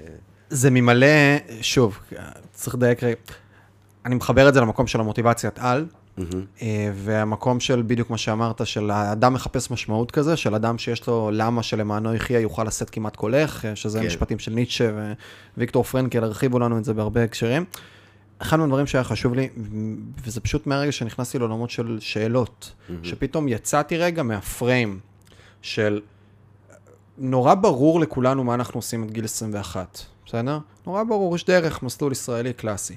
אחרי זה כבר מתחילות הסתעפויות, אבל לרובנו הגדול, עד גיל 26-7 זה עדיין די ברור. יוצאים לאיזה טיול, אחר כך הולכים לעשות איזה תואר. ואני, איך שפתאום היה לי את המקום הקטן הזה של להתחיל קצת לבחור, וקצת פיתחתי, השכל, מה, מה שבין האוזניים התחיל קצת לגדול והפך להיות uh, שכל uh, שמקבל החלטות, הבנתי עם עצמי ש... לא מעט אנשים מקבלים בחירות בחיים שלהם ללכת ללמוד באוניברסיטה, כי זה משקיט להם את הציפור הקטנה הזאת שאומרת להם, אתה אדם אינדיבידואל עצמאי שצריך לקבל החלטות בתוך החיים שלו. כי אוניברסיטה מייצרת שקט. יש לך סיפור לספר לעולם, למה אתה... לא, כאילו, זה בסדר, יש לי עוד שקט לעוד שלוש או ארבע שנים. ופתאום כשנכנסתי למקום הזה, התחלתי רגע, רגע, רגע, רגע. יש לי פה סיבוב חיים שהוא די קצר. אני, הוא הולך להסתיים, אני מבין את זה, הוא עבר. אגב, אם אתה תרד, לא, לא יודע אם שמת לב, יש לי שומר מסך על המחשב, שזה הרבה אנשים אומרים לי, אתה משוגע. אבל uh, יש שם שומר מסך שסופר לאחור ימים, ברמת האם אני חי עד גיל ממוצע של 82. כאילו, מלא תזכורות זה קטנות. זה דרמטית. דרמ... זה דבר, זאת, זה דבר שאתה כאילו, לא יודע כמה חשיבות אתה מייחס לו, אבל לדעתי הוא ממש מפתח על. כי רוב האנשים חושבים שהם יחיו לנצח. לחלוטין. אוקיי? ומעטים, או יש אנשים כאלה שמבינים שהחיים ממש ממש ממש קצרים והם לחוצים להספיק או ליהנות מהם, לנצל אותם. וגם פה אני חוזר לנינוחות שאמרת מקודם, צריך למצוא נינוחות באמצע. יש כן, פה שביל זהב. אני קורא לזה נוחות, לא נינוחות. נוחות. אני חושב שנוחות זה קצת יותר רחב מנינוחות. אני מקבל. כי אני יכול... נינוחות היא סיטו... סיטואציונית, נוחות היא הווייתית. הנוחות יכולה להיות גם לא כל כך נינוחה. למשל, אני יכול לעשות, הרי שיטת המנדה היא שיטה גם לשחקנים מקצועיים, גם כשאני לא עושה דמות שהיא נוחה. כן. גם למאפיונר הקווקזי המנדה תתאים. אז אני יכול להיות מאוד נאירוטי, ומאוד לחוץ, ומאוד עצבני, ומאוד כועס, כהדמות הזאת, ואני לא ארגיש נינוחות, אבל אני ארגיש נוחות, נוחות בתוך עם ה performance שלי, mm-hmm. כי אני מבין את הסיבה. כן, לחלוטין. אז אני סתם, זה... לגמרי, לגמרי, לגמרי. אה, וגם פה יש שביל זהב רגע, במקום של מצד אחד, כן, כי אמרת להספיק. כן. אז להספיק, הוא יכול גם לשתק. ברור. והוא יכול גם להכניס למצב תזזיתי ונוירוטי נכון. של... אתה לא בנוחות בדיוק בהקשר הזה, של אין סנטר, של אתה כל הזמן חי באיזה תחושת מחסור ובתחושת הישרדותיות מסוימת. ולדעתי המפתח בסוף הוא למצוא את הנקודת האמצע הזאת, שמצד אחד קיימת ההבנה, יותר מהבנה, הפנמה. וזו הבנה שנורא קשה למוח האנושי, כי המוח האנושי, הוא לא יודע לעשות כל מיני דברים שהוא לא התפתח לתוכו אבולוציונית. להבין חוסר קיום זה לא משהו שנועדנו לעשות, בסדר? זה לא משהו שלמדנו לעשות, המוח בכלל, כשאני, זה כמו שלבן אדם נורא קשה, לאחרונה ראיתי את הנתון הזה. זה משהו שאנחנו לא יודעים לתפוס. כשאני שואל בן אדם פי כמה יותר גדולה השמש מכדור הארץ. בסדר? סתם, אני שואל אותך טריוויה כן. קטנה, כמה כן. לדעתך השמש גדולה מכדור הארץ? פי כמה? אני אאמר 100 אה, אה, מיליון. אה, וואו, אתה בזה, וואו, מטורף. רוב האנשים שאתה מדבר איתם על זה אומרים פי, רגע, אתה עקצת, אתה מחזיר לי. אתה מחזיר לי על ה... מחזיר לי על האצבעות. אני בן של פיזיקאי. אה, סליחה, אתה צודק. שכל החיים שלי אמר שדיבר במרחקים של שנות אור. אז אה, זה בדיוק. אה, סתם, אני לא יודע אם זה 100 מיליון באמת, אבל... לא, זה רחוק, אבל זה גם לא רחוק, כי זה אוקיי. בש... כשאתה מדבר עם בן אדם, אתה יודע, הוא אומר, השמש גדולה, בסדר, לא יודע, פי 100, פי 200, פי 500, כן. פי 1,000, כן, כן, יאללה, בסדר. משהו נתפס יותר. פי 1.3 מיליון. כן. זה כאילו, גם השמש מכדור הארץ 150 מיליון. כן. 150 מיליון קילומטר, זה מספרים, אנחנו לא יודעים לאמוד את הדברים האלה. נכון. אין לנו, אין לנו, אבל גם אי קיום המוח שלנו לא מסוגל להכיל וללמוד. נכון. ואז כשאני בא ומתחיל לנסות להכיל את הדבר הזה ולהפנים אותו ולהכניס אותו לתוך החיים שלי, הוא מאפשר לי לפתוח רגע עין נוספת במוטיבציית על, שזה בדיוק זה של, רגע, זה גם הייתה לי עוד שיחה עם חבר, אמרתי לו, תקשיב, אתה הולך לקרוא, אם אתה קורא, אם אתה בן אדם שקורא, בסדר? אתה קורא נגיד ספר בשבועיים, זה אומר שבשנה אתה קורא 24 ספרים, נגיד, ב-26 ספרים. זה אומר שבעשר שנים אתה קורא 260 ספרים, נשאר לך, אפילו, עזוב, ספר בחודש נגיד, יותר ריאלי לבן אדם ממוצע. 12 ספרים בשנה, בעשר שנים זה 120, אתה בן 50, תיבדל לחיים ארוכים, יש לך עוד 50 שנה, יש פה 600 ספרים. זה כמות הספרים שאתה הולך לקרוא, 600, למישהו אחר זה 320. תחשוב איזה ספר אתה בוחר לקרוא ואיזה לא. לאיזה סרט אתה הולך ואיזה לא. מעניין. זה... איזה אנשים אתה הולך לפגוש ואיזה לא. כן. איפה אתה הולך להשקיע את הזמן שלך. והתחושה הזאת של סקרסיטי, היא בסוף הרבה מהמוטיבציית על שלי. שכשאני בגיל 20 וקצת התחלתי לשאול את עצמי מה אני הולך לעשות, המוטיבציית על שלי הייתה, רגע, אני רוצה להגשים, אני רוצה לממש, אני רוצה להכניס לתוך חיי כל מיני דברים, ואז התחלתי לשאול כל הזמן שאלות של איך אני בוחר לאן לנתב את הוקטור התקדמות שלי בחיים. זה היה המסר העיקרי של איך אני עכשיו שואל את עצמי את השאלות הנכונות כדי לדאוג, כי אתה יודע, זה כמו ספינה שיוצאת לים, אז אם היא סוטה בחמש מעלות מהנתיב שלה, בקילומטר הראשון זה לא נורא. בקילומטר ה-150 זה כבר להגיע ליבשת אחרת. Mm-hmm. אז uh, ב-1500, קילומטר כן. 1500 זה כבר להגיע ליבשת אחרת. אז באותו הקשר בחיים שלי גם כן, כאילו, תן לי עכשיו לבוא ולשאול כל הזמן את השאלות, ועשיתי הרבה חקר. ובאותו הקשר של המוטיבציה העליונה, יצרתי לעצמי את המוטיבציות העליונות שלי. את ה... אצלי זה מין סוג של שמונה מטרות על כזה, ששמתי בפקטור של כמה שנים, שמבחינתי הן מובילות את הקבלת החלטה ביומיום שלי, ואז זה מביא בדיוק לכל מה שאתה אומר, לנוחות, כשאתה מבין את המטרת על, בין אם זה, כשאני עכשיו צריך להיכנס לפרזנטציה, בסדר? והיא לא נוח לי בבטן, אז, ה... או כשיש לי יום קשה, הלקחת, לעצור, לקחת רגע את הפאוזה, את האפקט הזה ולהיזכר במוטיבציית על שלי, בלמה, מאפשר לי להתמודד עם הדברים האלה ולהיכנס לתוך הסיטואציה. אני אגיד לך, אני, אני, אני טוען שלבן אדם ב, ב, ברגעים מלחיצים, בלייב הזה, כן. אה, יש לו בחירה בין שתי מעורבויות. אוקיי. אוקיי? ואני אומר, זה מין, מין סימבול כזה. אוקיי? אני לא יודע אם רואים, רואים? עיגול עם אה, חץ. עיגול עם חץ לשני הכיוונים. ובעצם יש לי... מין צומת כזה. יש לי, אתמול הייתה לי הרצאה, אני לא יודע אם אנשים יכולים להבחין בדבר הזה, אבל אני לא בן אדם שקל לו מול קהל. תקשיב, זה קטע. אתה מה זה שונה ב vibe שלך ממה שאתה נתפס בהישרדות? חייב להגיד לך. מה זאת אומרת? אז גם באנרגיה מקודם, אה, יש בך איזה קסם וצניעות. יש לי הרבה צניעות. ובצניעות, כאילו. איזה... וביישנות. וביישנות. כן, כן, אני... כן. ונוירוטיות. זה קטע, אני פשוט, כן. זה, אתה יודע, זה מתכנס לכל הדבר הזה רגע, שכל מה שאנחנו מדברים עליו, כן. של דמות אולי מסוימת כן. שהייתה שם. יש לי ריינג', כן. היה, הייתה שם דמות שלא ש... נשארה מספיק זמן כדי, כדי להישבר לי... ולהיבנות מחדש. לגמרי. אוקיי? היא הייתה... כן, אני בפירוש שם חידדתי את עצמי לאיזשהו מקום. וואי, יש מלא דברים שאני רוצה לדבר עליהם. אה, לא, כי, כי אתה דיברת על המוטיבציית על, והמוטיבציית על, אני רציתי, אני רוצה שאני, להתייחס אליה, שהיא מובילה אותך להישגים רבים בש, ברוב החיים שלך, אבל גם אחרי זה פתאום יכולה לעייף. לחלוטין. ו- ולהיות כהה ולהתקהות, ולא להוביל אותך למקומות טובים, וזה דווקא מעניין אותי להתייחס לדבר הזה. ואחרי זה דיברנו על המסע הזה בין שתי המעורבויות. בוא נתחיל מהמסע. ועכשיו אנחנו בהישרדות. אנחנו חוזרים ש... להישרדות. והדמות של הישרדות. אז אני אומר ככה, לבן אדם... למרות שהיה פה, מתחיל פה רגע של אמת, שזה חבל לקפוץ מזה, אבל נחזור לזה. נכון, נחזור לזה, נכון, נחזור לזה. הכל רגע של אמת. לבן אדם, רגע לפני דבר מלחיץ. לצורך העניין, אני אתמול הייתה לי אה, הרצאה, ואני לא, לא... אני לא חייב לעמוד מול אנשים. אני לא בן אדם כזה שבאמת חייב לעמוד מול אנשים. אני לא נהנה בהכרח מהדבר הזה, זה קשה לי, אני נלחץ. וואלה. אני חרד. גם בהצגות? גם בהצגות. בהצגה 122 של הצגה? 800, כן. וואלה. אני חרד מזה. אני לא לוקח את זה יותר מדי ברצינות, אני חי עם זה בשלום, אני מקבל את זה על עצמי, ואני פיתחתי את המנגנונים איך להתגבר על הדבר הזה. אבל אני לא מלמד הופעה מול אנשים מתוך זה שאני אומר, אני מומחה על חלל להופעה מול קהל, לא. אלא ממקום של הזדהות, גם אני כמוך. מקום של הזדהות, גם אני כמוך, וזה גם המקום המקצועי שלי, שאני יודע לעשות את ההשתנות הזאת. אני עושה אותה כל יום, כל הזמן, גם עכשיו אני עושה אותה כל הזמן תוך כדי. כן. כי אם לא הייתי עושה אותה, יכול להיות שהייתי... פייד אאוט. כן, נכנס לאיזה מקום אחר שהוא...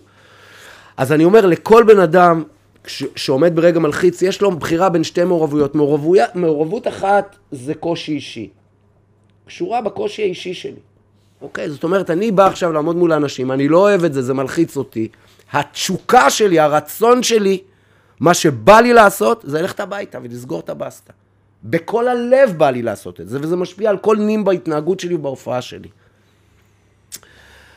אבל לבן אדם יש יכולת להרגיש משהו אחד בכל שנייה נתונה. זאת אומרת, יכול להיות שהוא יהיה מבולבל והוא ירגיש פעם ככה ופעם ככה, ואז ככה, ואז קצת ככה, ואז קצת ככה, ואז קצת ככה, הוא יהיה מבולבל. כן. אבל בכל שנייה שאתה תתפוס אותו, רגשית, הוא מכוון על ידי רגש אחד. ואני אומר, אפשר, אנחנו מנצלים את הדבר הזה. אני אומר, אוקיי, זה רגש אחד, אבל אם אני אתן לו לחשוב על הדבר השני, שאני שם אותו גדול וגרנדיוזי, ואני קורא לו מסע חיי פה, אוקיי? מסע חיי, ראינו את זה, סיפרתי את זה, הוא קשור באותנטיות. סיפרנו את זה לפני הפודקאסט או אחרי? לפני הפודקאסט, לפני הפודקאסט. לא דיברנו על זה? יש פה עוד פרק, חכה. אוקיי. איזה קטעים. בקיצור, מסע חיי הוא מרדף אחרי אותנטיות. מסע חיי הוא היכולת שלי להבין איך לתפקד בצורה אפקטיבית, ללמוד את זה, to master it, ואז גם להפיץ את הידע הזה לאנשים אחרים. עשיתי את זה כי עבר, כשעברתי מלימודי משפטים ללימודי משחק, עשיתי את זה בתוך לימודי המשחק שלי, כל הזמן היה חשוב לי להבין מה זה אומר דמות אותנטית ואמינה, וגם כמורה, זה הפורטה שלי. אני מלמד אנשים, קודם כל אתה צריך להיות אמין ואמיתי. אחרי זה תהיה מעניין, מיוחד, מה שאתה רוצה. Mm-hmm. כי אם אני לא מאמין, כי אם, כי אם אתה מרגיש לי לא אמין, אז אני, אני כבר לא קשוב לשום דבר ממה שתגיד ומה שתעשה. עובר ערוץ, כן, אה, מבאס על, על עצמי שהלכתי להצגה ו, ו, וכולי וכולי. או לפגישה. זה תנאי הכרחי. אנחנו, אה, או לפגישה. אה, וגם עכשיו, אמנדה, העסק שלי, בעצם נולד מזה שבעלה של אחותי ישב איתי בליל הסדר אחרי ששתינו ארבע כוסיות כמנהג המקום, והיינו קצת מסובבים, והוא קצת קיטר שבשבוע הבא יש לו פגישה עם, עם, עם uh, קבוצת משקיעים, יש לו סטארט-אפ ביו-רפואי כזה, סטארט-אפ כבר ותיק, כמה שנים טובות, והוא צריך לגייס הרבה כסף. והוא אומר, אני יודע שהבן אדם השני מתעניין במוצר, ואני יודע איך המוצר, ואני יודע שהוא טוב, ואני יודע שהכל בסדר, וזאת עסקה שאמורה להיסגר. הפרזנטציה הזאת היא רק פורמליטיז. אבל אני יודע באותו ביטחון שכשאני אעמוד מול אנשים ברגע האמת, אני אקפא, אני אלחץ, אני אדפוק את הפגישה הזאת. אני יודע את זה, כמו שדפקתי בעבר פגישות. ואני חצי שיכור וחצי בצחוק. חצי שיכור. כן. חצי שיכור וחצי שיכור. חצי שיכור וחצי שיכור. אמרתי לו, משועשע, שבוא אני אעזור לך, כאילו, לעמוד מול אנשים אני יודע, לתפקד כשזה לא מלחיץ נוח. ולא נוח, אני מבין. בוא אני אביא כמה שיטות, כלים, שטיקים, טריקים מעולם המשחק, וננסה את הדבר הזה, וזה באמת היה מעולה. ועבדתי גם עם כל שאר העובדים בסטארט-אפ, הוא גייס את הכסף, ואני מצאתי את עצמי מין איזה מוצר, שאני מבין שיש לו ממש דרישה איך לתפקד בצורה אפקטיבית מול אנשים, איך לעשות את תהליך ההשתנות הזה, איך לתקשר בצורה שהיא משפיעה. זה דברים שאני מבין בהם, דברים שחקרתי אותם כל החיים שלי. ואז יצאתי למין מהלך כזה שלקח זמן, אבל... וזה מה שאנחנו עושים היום. אני מלמד אנשים להופיע בצורה אפקטיבית, לתקשר ולהשפיע על אנשים. ממקום אה, אותנטי. ממקום, ממקום, ממקום אותנטי ו... ו... אמין. אמין. אני מקווה. עכשיו, על מה אתה רוצה לדבר? על, על הישרדות? כן, אני רוצה לדבר על, על דמותך. כי אני, אני יכול להגיד משהו שאני הרגשתי מהדמות שלך, מהחיבור ב... אה, וזה היה בדיוק בתחילת הקורונה וכזה, ואיכשהו יצא לי גם כן להיות קצת מול הטלוויזיה, כי פתאום אני חוויתי את מרץ אה, מאוד באתגר, מאוד מאוד באתגר, כי זה פתאום, אה, יש לי עסק אחד שהוא עסק אה, בתחום התיירות, וטיסות לחו"ל, וכנסים וסדנאות. במרץ היה אמור להיות לנו ארבעה כנסים של 200 איש כל כנס. אה, שזה גם לא כנסים, אתה יודע, זה לא הופעת אדיר מילר, או הופעה, או איזה כנס כזה, שזה כנס שכל בן אדם עולה הרבה כסף להביא אותו, ומטרת הכנסים האלה זה כנסים של מכירות קדימה, וזה כאילו, בוא נגיד שמכנס ממוצע אנחנו היו אמורים לייצר 150 אלף שקל מכירות גרוסו מוד, אנחנו מדברים על חצי מיליון שקל, כאילו, סתם לדמיון. ו... מעל כמעט 300 אנשים שנרשמו לסמינרים בחו"ל, שרשמנו אותם בקיצר, אירוע, ובמקביל לזה יש לי סוכנות דיגיטל, שפתאום בעסק הזה, בוואן דיי, כאילו יום-יומיים, שיחות מ-50, קרוב ל-60% מהלקוחות, היי, אנחנו רוצים רגע לעצור, וגם אתה מבין את הסיטואציה, אז, אתה, אז יש הסכם והם לא יכולים לעצור, הם צריכים התראה של 60, אבל כאילו אין, אין מה לעשות, זה, כן. זה סיטואציה. אז בוואן דיי המחזור יורד ב-60 אחוז, ומצד שני ההוצאות הקבועות, שזה בעיקר משכורות, הכל נשאר. פתאום מצאתי את עצמי בלחצים לחצים. כן. לחצים לחצים מכל מקום, ותוכניות פעולה ודברים ועניינים, ואז היה נורא נחמד לנקות בערב את הראש עם משהו, אני מחבר את זה להישרדות, שכחת כבר איפה כן, יצאתי. כן, כן, כן. אני רגע מייצר לגיטימציה לעולם למה אני רואה הישרדות, כן, חכה, כן, זה חשוב לי, כי אני לא יכול להגיד סתם שאני רואה הישרדות. אני לא יכול להגיד שאני רואה הישרדות, חכה, אני תופס, אני בונה דמות. כן, כן, הכל טוב. אז הייתי צריך את הערב הזה של יאללה, בוא נראה משהו שהוא אה, יודע לנקות את הראש. ופתאום אתה היית שם. כן. אה, ואהבתי אותך. ואני אגיד רגע משהו שחלילה, כן, חלילה זה. הדמות הייתה טיפה מתנשאת, סופר אינטליגנטית, מבינה עניין, אולי, אה, או נמצאת בתחושה של כמה רמות מעל אה, השורד הממוצע במרכאות, ומדברת, וגם כאילו, שוב, אתה לא סתם שחקן, לא סתם מתעסק במה שאתה מתעסק, יש לך אינטליגנציה רגשית גבוהה, גם אומר דברים מול המצלמה שהם מדויקים, כאילו, אבל גם שלא תמיד מרגיש שנכון שהם יאמרו, כי הם יכולים לזה, ו... כאילו, הדמות עכשיו ש... שאני פוגש, האדם שאני פוגש, יותר נכון להגיד, עם ביישנות ועם צניעות מסוימת, וזה כאילו כל כך לא הצטייר שם בצורה הזאת, ואחד, האם זה מכוון? אה, שתיים, מה ההשפעות של זה אחר כך? אמ, אז עוד פעם, יכול לענות על זה מכל מיני כיוונים. קודם כל, אני אגיד בצניעות, שאני לא סובל מעודף צניעות.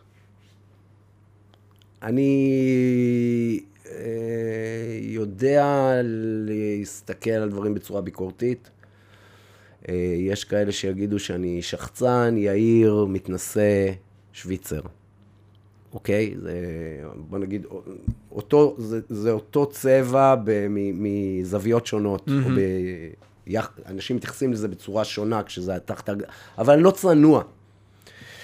אה, זה דבר ראשון. דבר שני, אני האמנתי שיש לי מקום בתוכנית הזאת. אני חושב שהתוכנית הזאת היא מדורת השבט. תשע בערב, אחרי החדשות, כולם רואים, הילדים וההורים והזקנים והחכמים והטיפשים, וה...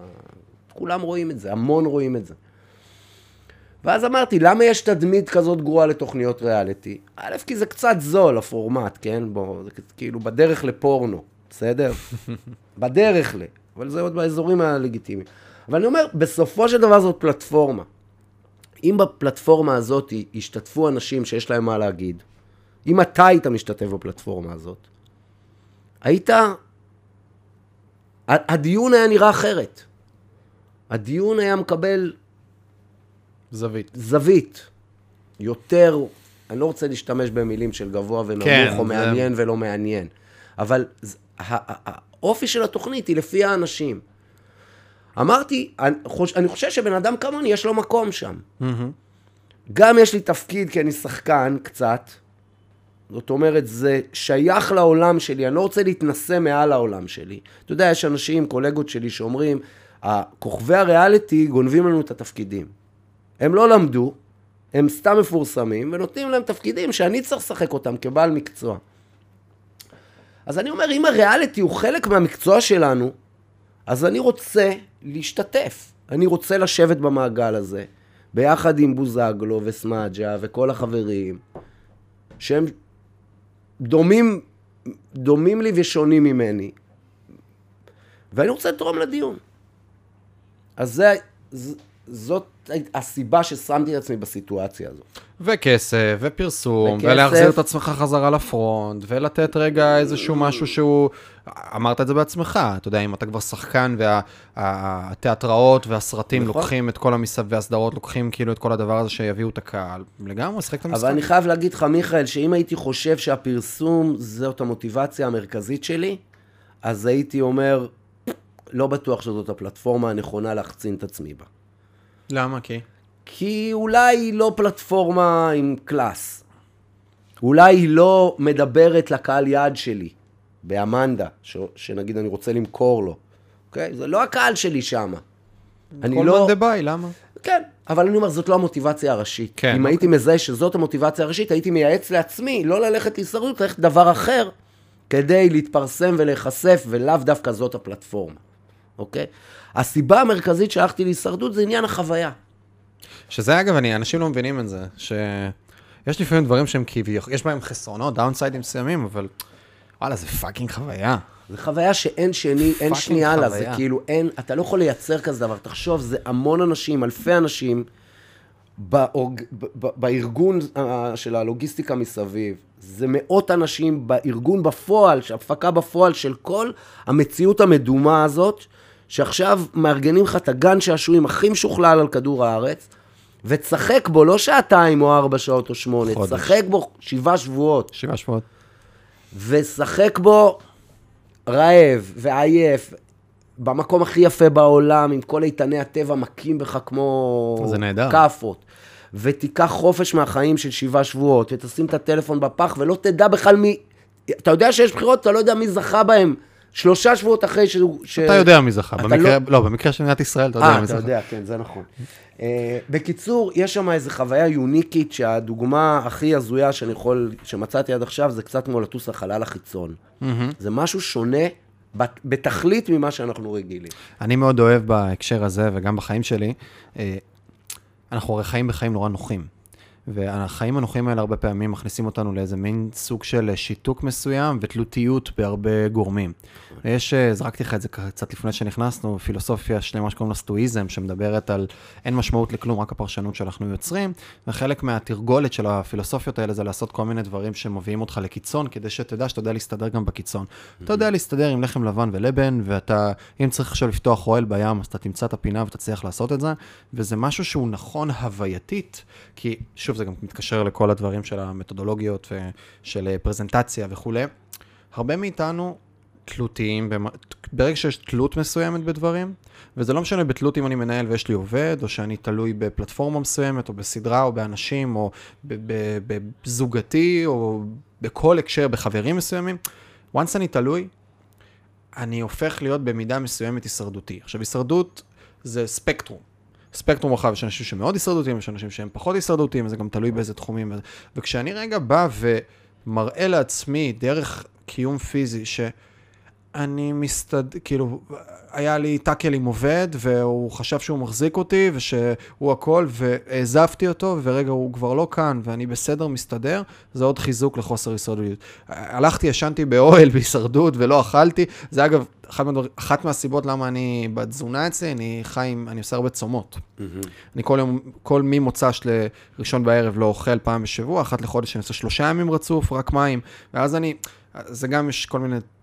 יש פה איזה נרטיב בריאותי, אבל רגע, נוציא את הבריאותי, יש פה גם משהו פסיכולוגי של, אז אני רעב, סבבה, כאילו, אני יודע לשלוט בעצמי, אני מייצר משמעת עצמית, סנטר לעצמי, וואלה, אז עכשיו, כאילו, אז אני קצת ישן בגשם, והסתדרתי, וקמתי, ועשיתי, וגם פתאום התחברתי לעצמי, ואין לי נייד, ואין לי דברים, ואין לי זה, ואם...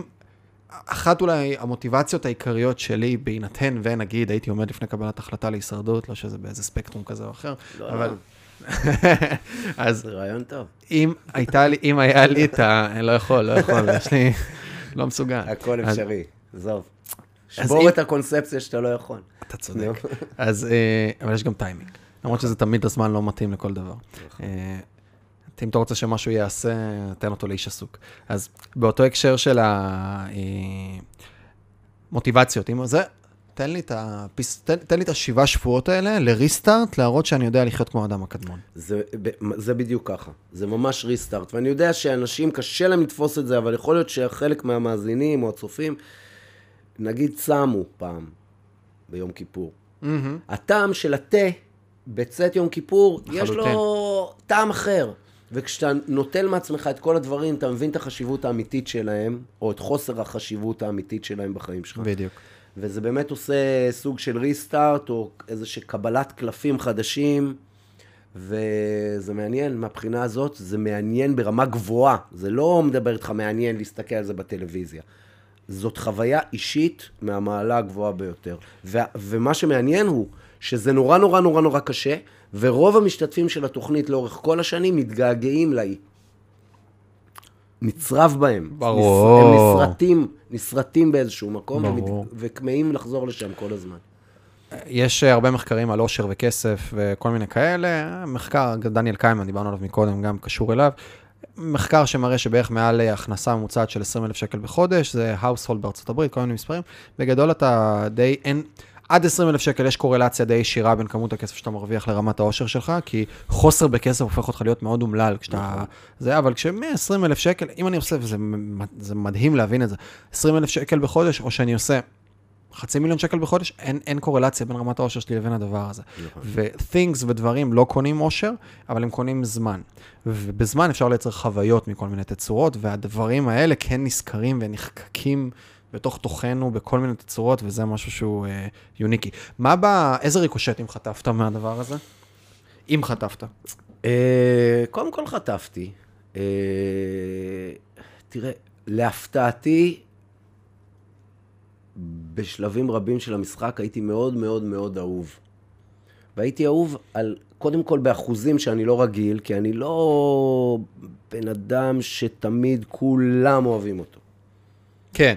אני, אני יש, יכול להבין. יש אנשים שאני בא להם פחות טוב. כן. ופתאום הייתה איזו אהבה כזאת בתחילת התוכנית, אה, אנשים מאוד מאוד הזדהו עם, ה, עם, עם האיש הזה, הג'וקר הזה אולי, אולי קצת כמו סטנדאפיסט שיושב על הגבעה וקצת מסתלבט. מבקר קצת ומסתלבט. כן. ו... ואנשים אהבו את העמדה הזאת. העמדה שאני... תשמע, קודם כל, אם אני הייתי שם, שוב, לא יודע למה אנחנו חוזרים כן. לאם אני הייתי שם. כי אתה רוצה ללכת גם, אתה בן אדם שאוהב לאתגר את עצמו, אתה מזהה את זה. הייתי חושב, יכול להיות שאולי הייתי חושב על חלק מהדברים שאתה אמרת, אבל לא הייתי אומר אותם. אתה יודע, זה גם עניין. אני באתי להגיד, מי שהולך להישרדות, שיבוא לדבר, ושייקח בחשבון שידברו עליו. ומי שרוצה לשמור על התדמית שלו, שלא יבוא להישרדות. זה נורא פשוט. היו אנשים בהישרדות שבאו לבנות תדמית, כי יש חשיפה בהישרדות. ברור. אבל אתה לא יכול לבנות תדמית בתוכנית לא, כמו הישרדות. אבל יש אותנטיות, זה לא אומר שאתה זה, פשוט אתה לא, אתה יודע, כמו שאתה לא אומר לכל בן אדם ברחוב את הכל, אתה, כי יש את המשחק הזה שהוא משחק כפול. שאלה מה אתה מנסה להשיג. אתה יודע מה, וזה יחזיר אותנו למטרת על הזאת, כן? אני, יש לי איזה מטרת על כזאת בחיים שמשגעת אותי. גם לטובה וגם לרעה. והיא המטרת על שהייתה לי שם מונחת. אני גם הייתי פצוע. נפצעתי, שברתי שלוש צלעות ופרקתי את עצם הברך אחרי שלוש דקות במשחק. זאת אומרת, אני כל נשימה, יש לי כאבים, אני לא יכול לשכב, אני לא יכול לישון, אני לא יכול להרים... אני נכה. זה משהו שאני לא מדבר עליו, אבל הוא הבסיס של הכל. מה שזה גרם לי, מה שזה גרם, זה, זה גרם לאיזה... ללכת לאיזה דיפולט כזה שהוא נוח לי. כן. והדיפולט הזה שהוא נוח לי, זה בעצם, ופה אני כאילו נחשף ועושה לעצמי טיפול פסיכולוגי, אני אומר, זה משהו שהוא דומה ל"אני שואף להיות יחיד ומיוחד בחיים". Mm-hmm. זה לקח אותי לכל ההצלחות שלי בחיים, ואולי זה גם יוביל אותי לכל הטרגדיות שלי בחיים. גם היום? גם היום, עכשיו אני מנסה לאזן את זה, מנסה לשכלל את זה. אני חושב שיחיד ומיוחד זה נורא מתאים לאנשים צעירים, וכשאנשים טיפה יותר מתבגרים, הם, זה פחות מתאים להם. כי מה המחירים ששילמת על זה? כי בסוף אתה גם מבין שאתה לא יחיד ומיוחד, או יותר נכון שכולם יחידים ומיוחדים, כן. ואתה לא מיוחד בזה שאתה יחיד ומיוחד, שכולם כאלה. יש גם איזה משהו של מרק טוויין בהקשר הזה, של אה, תהיה אתה עצמך, כי כולם, כל האחרים כבר דפוסים. אוקיי, או שאתה יכול להיות רק מה שאתה יכול להיות, זה גם משפט ממש חזק. אתה יכול להיות רק מה שאתה יכול להיות. כאילו, אל תנסה להיות משהו שאתה לא, כי אתה במילא לא יכול להיות אותו. זה כאילו... כן. אז אתה יכול להיות רק מה שאתה יכול להיות. בקיצור, אה, איפה אנחנו? מה המחירים שיצא לך לשלם על זה? על היותך, על הרצון שלך להיות יחיד ומיוחד? אז, אז אני, מה שאני חושב שזה גרם לי, זה גרם לי להסתכל על הדברים קצת בר, מהצד, כן. וניסיון להבריק מלא. להבריק. אוקיי. להצחיק, להבריק, לחדד, לנעוץ, לסובב. להיות יחיד ומיוחד. בזמן המועט שניתן לי, הספקתי להיות, או השתדלתי, אני חושב, באינטואיציה שלי, להיות כזה, וגם חשבתי שנתנו לי את הבמה להיות סטנדאפיסט. נתנו לך. נתנו המון לי. זמן מסך. המון. לא, גם נתנו לי את הזמן, וגם עצם זה שנתנו לי את ההזדמנות להשתתף בתוכנית, עכשיו זה תחרות סטנדאפיסטים. התחרות ריאליטי הזאת, זה מי יושב מתחת לעץ על שרפרף הקטן, ומרחל הכי מעניין, הכי מצחיק, כן. הכי מבריק, הכי זה. זה כאילו מין תחרות כזאת. עכשיו, בהמשך, המשחק מפסיק. מתפתח. ו- ואתה, ואתה מתרסק ובונה את עצמך מחדש, ומתרסק, כן. בונה את עצמך מחדש. אני חושב שזו הייתה דמות מפוארת להתרסקות.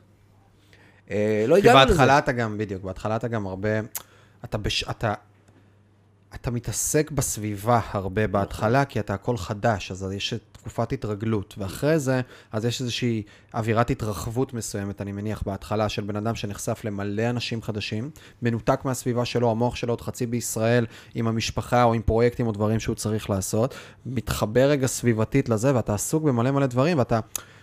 שוב, מה שאני הרגשתי ממך, מאוד היית מחוץ לסיטואציה, מסתכל על הסיטואציה, בסדר? כאילו בוחן כן. אותה בתצורה מסוימת, בוחן את האנשים, בוחן את הדברים, בוחן את העניינים, וכנראה אחרי פרק זמן מסוים אתה כבר נכנס להתרגלות מסוימת לתוך הסביבה, ואז גם אתה מתחיל להתכנס קצת יותר פנימה ולהיפתח ולהישבר, כמו שאתה אומר, ולפתוח ולבנות גם מערכות יחסים אמיתיות בתוך התקשורת הזאת עד כמה שאפשר, כן? כי בסוף צלמים אותך כל היום, אבל יש שם איזושהי אמת מסוימת בטח, כנראה, בטח. בתוך הדברים. יש גם אמת, האמת של, בתוך הצילום הזה, האמת בתוך המשחק המוזר הזה, זה, זה אמת.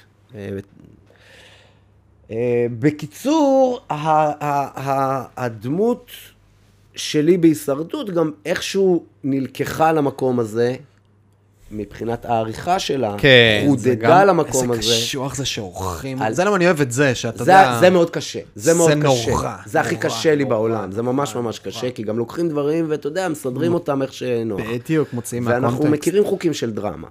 אז צריך לבנות כן, peak. להרים מישהו למעלה, למעלה, למעלה, למעלה, ולהוריד מישהו למטה, למטה, למטה, למטה, ואז לתת לזה שלמטה, להפיל את זה שלמעלה, ויש לך sequence מרתק, דרמטי, לטלוויזיה. להם. אז בסוף זה זה. כל הכבוד להם. כל הכבוד להם. העיפו לי את החיים, אבל זה היה... זה נעשה בסדר. נעשה בסדר. כאילו לתת...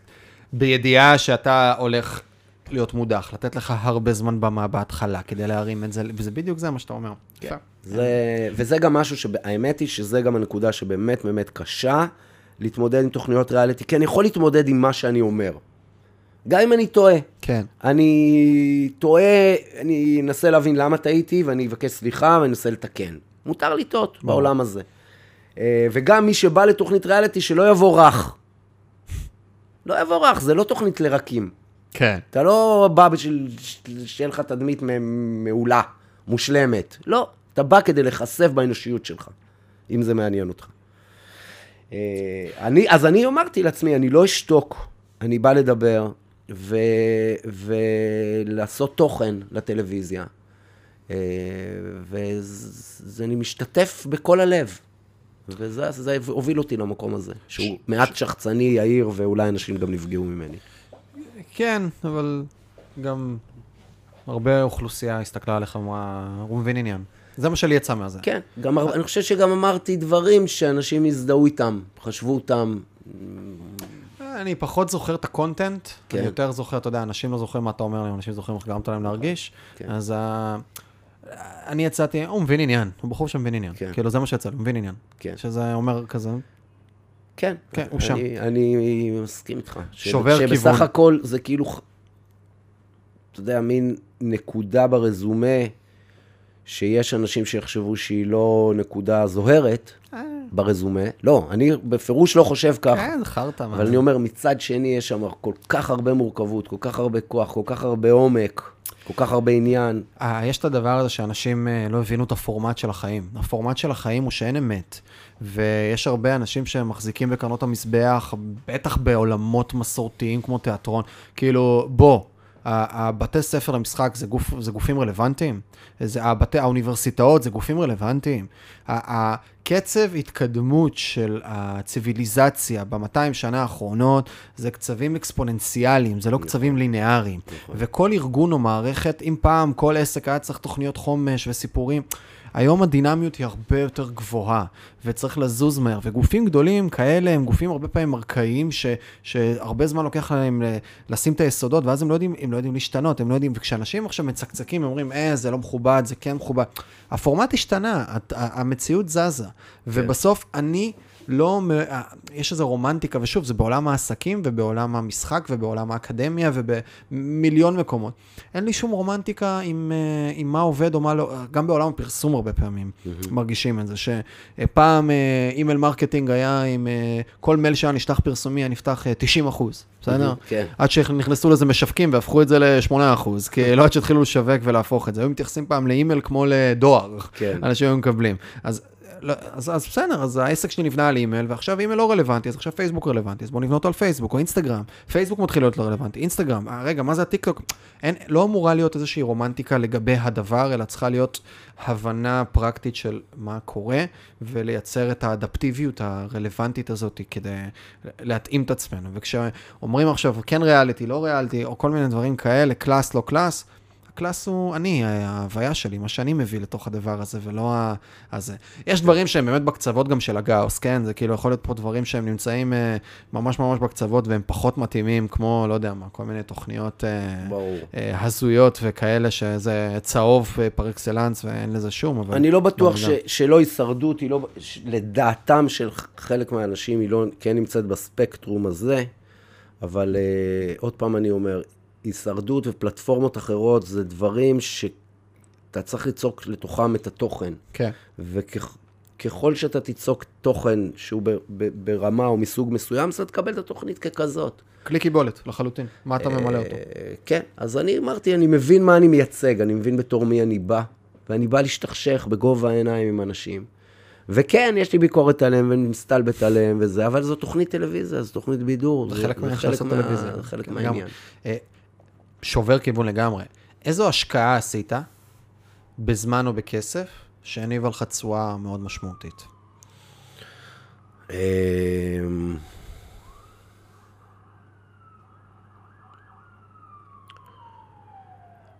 תראה, העסק שלי הוא מין משהו שקודם חקרתי אותו, פיתחתי אותו, העמדתי אותו, ביני לבין עצמי, ורק אחר כך הבנתי שהוא, שהוא עסק, ואני מבין אותו יותר ויותר כל יום, והוא מפתיע אותי כל פעם מחדש. זאת אומרת, אני הייתי צריך רגע לקחת ולעשות סדר ב-15 שנה של קריירה, כדי ללמד את בעלה של אחותי איזה טריק, טקטיקה. והפירמוט הזה הוא, הוא, הוא, הוא משהו שהוא היה... אה, הוא היה צורך של השעה, אבל פיתחתי אותו במאה אחוז, השקעתי בו, בו, כאילו פרק, השקעתי בו זמן שהוא בכלל לא ביחס ישיר ל... כן, ברור. ו... ואז נהיה לזה מין חיים משלו, לאמנדה. ואני תמיד נהנה להגיד, ש... כאילו, אמנדה היא כמו חברה שלי, היא כמו כן. עוד צד באישיותי. היא לא עסק שלי, כאילו אני ואמנדה, או אני ואמנדה שלי. אה, עכשיו, עשיתי את זה בשביל לעזור בהייטק, ופתאום אני רואה זו, שאני עובד עם ארגונים שהם הרבה יותר מהייטק, עם בנקים, עם חברות ביטוח, עם אנש- אנשי מכירות, וסתם, עכשיו, תשמע, הקורונה הזאת ריסקה גם את העסק שלי, כל או. הסדנאות הפרונטליות, הכל קרס, כל עבודות המשחק, הכל קרס, אבל אחרי שבועיים של דיכאון קליני, פתאום הבנתי שהעולם לא נפגש, ולכן לאמנדה אין שום רלוונטיות, אבל הוא נפגש במצלמה. ועכשיו אנשים צריכים עדיין למכור, עדיין להיפגש, עדיין לעשות משאים ומתנים, עדיין להניע צוותים, לנהל חברות, והכול מול מצלמה, בזום. עכשיו, מול מצלמה אנחנו מבינים, לפחות כמו שאנחנו מבינים את העבודה על במה, אנחנו מבינים את העבודה מול מצלמה. אז בפרק זמן מאוד מאוד מהיר, ובלי לשנות שום דבר מהמודל, העברתי את כל הסדנאות לסדנאות זום אינטרנטיות אונליין, ופתאום מצאתי עצמי לא רק עובד עם חברות וארגונים שצריכים לעבוד אונליין, פתאום עובד עם משרד החינוך, בתי ספר שצריכים להבין את העניין הזה של לעבור ללמידה מרחוק. אז פתאום אני כבר בצוותי הוראה וכל מיני דברים כאלה שאני אף פעם לא נכנס, לא, אתה יודע. כן. גמישות מחשבתית. ואנשים, נפגשים עם אנשים במלא תחומים, ואפשר לחדד את המנדה למלא אזורים, לצוותים רפואיים, לעורכי דין, לאין סוף אפליקציות שאפשר למצוא לדבר הזה. אז בעצם השקעתי, בגלל שאני בן של מדען ומדענית, או מתמטיקאית, השקעתי בלנסות לפרמט משהו בדבר הארטילאי והמורכב הזה שנקרא נפש האדם. Mm-hmm. והפיצוח הזה, שעשיתי אותו בלי קשר לכלום, פתאום מניב לי דברים שאתה יודע... כן. לא, לא, לא בניתי עליהם ולא חשבתי שאני אתגלגל לאזורים האלה. איפה אתה עוד חמש שנים? אז אני לא בן אדם כזה כל כך. אני לא בן אדם שחושב במונחים כאלה.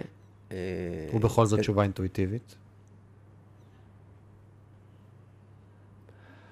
אני מקווה שבעוד חמש שנים אני עושה דברים דומים ממקום יותר רגוע. רגוע, מה זה אומר? כן.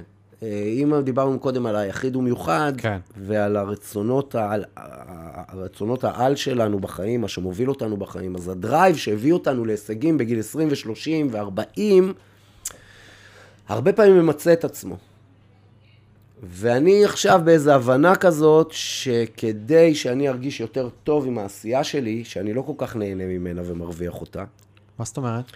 אני לא בן אדם שגאה בקריירה שלו יותר מדי. וואלה. כן. אני לא בן אדם שעכשיו יעוף לחלל החיצון מ... אני לא עף לחלל החיצון על עצמי. כמו גם שאני לא נופל לרצפה. כן. אני בן אדם די בבלנס כזה, ואני בפעולת תגמול גם על מה שקורה. אם אני מקבל פרס, אז אני אומר, וואו, תודה, ואני נשאר צנוע, ואם אומרים לי, אתה אפס, אז אני אומר, אם אמא שלך אפס, ואני לא רואה אותך ממטר, זאת אומרת, אני יודע לגייס בתוך עצמי את הפעולת תגמול, אבל אני לא כל כך בקצוות. כן, כן, כן. אני, זה, שוב, זה מקום, כשנכנסת, אז ראית ספר על השולחן, חוכמת האדישות. כן. אז קצת מהמקום הזה, וזה גם מתקשר לכל הדבר הזה של סטואיזם שדיברנו מקודם, של... אני לא מתרגש יותר מדי מדברים שקורים לי, ואני לא נופל חזק מדי ממקום של אה, זה, ואני מוצא את האיזון אמצע הזה בהקשר הזה, וזה... אני, אני מאוד מתחבר לדבר הזה. אחד הדברים הכי מעניינים, וזה הסטארט-אפ שלי, זו הטכנולוגיה שלי, זה שהצלחתי למפות את מצב רוח האדם בתוך גרף, מרחב כזה שיש לו שלושה גרפים, X, Y ו-Z. אוקיי? כש... הציר ה-Y, הציר האנכי, הוא ציר האנרגיה, יש לי אנרגיה גבוהה ונמוכה. אוקיי. Okay. למעלה ולמטה, מתרומם ונוחת. אנרגיה על ציר, על ציר ה-Y. ציר ה-X זה בעצם נוחות ומצוקה. כשפתוח ומתרחב זה נוח לי, טוב לי, אני עם חן, אני בא לידי ביטוי. לא נוח לי, אני במצוקה, אני סגור, אני מכווץ, אני מקובצ'אץ'. אז הציר הזה, ציר, הציר האופקי, ציר ה-X, פתוח, טוב לי, נוח לי, סגור, אני במצוקה, ויש את ציר ה-Z, שהוא קדימה, אני מעורב, אני על הדברים, אני כפייתי על הדברים, זה נורא נורא חשוב לי, נורא נורא משמעותי לי, אני במעורבות כן. גבוהה, או אני לוקח אחורה. מה השוני בין מעורבות לאנרגיה? ואני באדישות, שנייה, ואז בעצם מצב רוח של בן אדם הוא בעצם בתוך המרחב הזה של גבוה ונמוך, פתוח וסגור, קדימה ואחורה. והמעורבות זה האלמנט הזה של קדימה ואחורה. ובגלל שאני ביחיד ומיוחד, בגלל שאני ב... יש לי אנרגיה מאוד גבוהה, אני הרבה פעמים בפול מעורבות על דברים. Mm-hmm. ולפול מעורבות יש מחיר. כי אם נגיד אני נורא מעורב, אז אתה יכול להרשות לעצמך להיות פחות מעורב. לדוגמה, כקהל, אוקיי? יש אנשים שמעורבות גבוהה מאוד מלחיצה אותם. סוגרת אותם. וגם, אם אתה מאמן או צופה מהצד, יש מודל כזה קלאסי בעולמות הקואוצ'ינג, האימון של אה, שחקן פרשן אה, מאמן. אוקיי. של אה, אתה יכול להיות הפרשן שמדבר על, הוא מוגן, הוא זה, אבל ה reward הפוטנציאלי שלו הוא נמוך. אבל גם ה risk שלו הוא נמוך, כי לא מבקרים את הפרשן, וגם פרשן לא יכול להיפצע. אם אתה שחקן, יכולים לעשות עליך גליץ' וגם לשבור את הרגל. כן. ומצד שני, אבל ה reward יכול להיות מאוד גדול. כן. כי אם אני אגיד לך, תמנה לי תמנה לי שח... פרשנים שמרוויחים כמו מסי או רונלדו, ברור, כנראה לא נמצא. ברור. אז uh, זה בדיוק המקום הזה של מי אני בתוך החיים שלי ומה המעורבות, וזה מעניין מה שאתה אומר עם המקום של זה. אז אני אומר, בגלל שהמעורבות היא בקדימה ובאחורה, כן. אז הרבה פעמים אני, כבן אדם שהוא מאוד מעורב, הפעולה שלי על עצמי היא דווקא הפעולה הזאת של להפוך את הדברים כן. לטיפה כן. יותר מרוחקים ממני, סלאש, אני אדיש להם.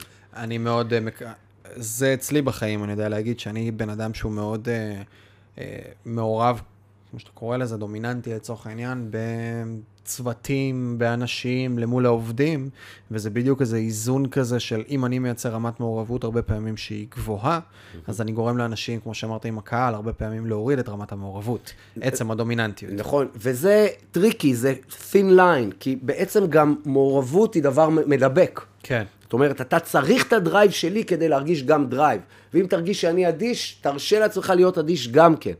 אבל אם אני אהיה extra drive, אני כבר מסיר ממך את האחריות להיות שותף שלי לדרך. Mm-hmm. זה כבר יותר בעולמות של השפעה. זאת אומרת, אני יכול לצעוק עליך את המסרים שלי, והם יחלחלו אליך, ואני יכול לא להתאמץ כל כך על ידי זה שאני pull. יעזור לך, לך, להיות יותר מעורב כלפיי, ואז אני צריך להשקיע פחות כדי שאנחנו נחפוף אחד את השני ונוכל mm-hmm. לקיים דיאלוג משמעותי. או... כן, אפקטיבי. אפקטיבי, כן. מהי מנהיגות בשבילך? ואתה מנהיג? וואו. אה, אם אני מנהיג, אה, בטוח הייתי מנהיג, בטוח מנהיג מדי פעם. אם אני רואה את עצמי כמנהיג, לא יודע. לא יודע. אולי גם פה מסתתר איזשהו חלום לא ממומש. אוקיי. Okay. אני חושב שאם הייתה לי עדת מעריצים בצורה לא צנועה, או קהילת, איך אתה קורא לזה בעולמות שלך של השיווק? קהילה. קהילה. כן. Okay. אמ, אולי הייתי מרגיש שהגעתי לאנשהו. אוקיי. Okay. יש, יש משהו ב loneliness של השחקן שהוא לא... שהוא קשה. שהוא קשה לי. אה, מצד אחד. מצד שני, אין לי שום drive טבעי להקים, כן. להתיימר, להגיד, אני המורה, מנטור, גורו, שמורו, כל מיני מילים שהמציאו בעת האחרונה. כן. תקוע איפשהו באמצע, אז אם אני מנהיג או לא, לא יודע. מעניין. אתה team player? אני team player, כן. אבל אני גם לימדתי, אני, אני, השאיפה שלי זה להיות team player, השאיפה שלי זה לעבוד בצוותים, אה, השאיפה שלי זה להיות איש משפחה, בעל, אבא, שאיפה. אה, מצד אחד, מצד שני... כי אתה לונלי. אני... כשאתה ב... שחקן אתה בסולו, וכשאתה... סולו מסוים, אתה כן בתוך טים, אבל אתה כן בסולו אתה מסוים. סולו. וכשאתה עכשיו מרצה וכאלה, זה גם סולו. סולו. וזה... אני טוב, אני חי בעולמות של סולו. שזה גם אולי איזשהו חרב פיפיות כזה, כן. מבחינת תחושת ההצלחה שלי, או הסיפוק, או ה... טוב, ככה לקראת uh, סיום, בא לי לשאול אותך איזה כמה שאלות של, uh, אנחנו קוראים לזה קוויקי, שזה okay. אוקיי. זווית כזאת מהירה של תשובות.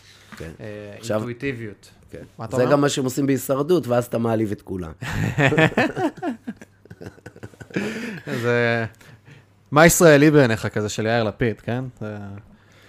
אם עכשיו היית יכול לשים שלט על איילון, או יותר נכון היה לך שלט על איילון למשך חודש שלך, מה היית שם שם? שהוא לא באג'נדה פרסומית או משהו בסגנון הזה, אלא מה שאתה יכול לעשות איתו כמסר החוצה. אה, יכול להיות שהמשפט שאמרנו קודם הוא יכול להתאים פה. אתה יכול להיות רק מה שאתה יכול להיות. שזה גם משפט שהוא מלא השראה, שתהיה את מה שאתה יכול להיות, וגם... עם גבולות גזרה. עם גבולות גזרה, כי בסופו של דבר להופיע אפקטיבית זה רק בגבולות הגזרה שלך. זה משפט חשוב, נכון, ו- ומאוד מודרני. להופיע אפקטיבית זה בתוך גבולות הגזרה. כי, וזה מאוד מודרני. כי אתה רואה משהו אסוף. היום אנשים, גם, גם אתה, אתה רואה משהו אמיתי. Mm-hmm. אתה רואה את הבן אדם. היום אנשים רוצים לראות את הבן אדם, הם רוצים לקבל את הבן אדם עם הפאקים שלו. נכון. פעם היו עבי טיפוס של כל מיני דברים, איך למכור ואיך לשווק ואיך לעשות פרזנטציה ולא יודע מה, איך להיות זמרת. היום נטע ברזילי לוקחת את האירוויזיון. עכשיו, היא לא לוקחת את האירוויזיון בגלל שזה הכי מצועצע והכי צבעוני והכי בלאגניסטי. יש אמת. יש אמת פנימית מאוד מאוד מאוד גדולה. כן. ויש ייחודיות, יוניק, אתה אוהב את המילה יוניק? יש, לה, יש לה את היוניקיות שלה.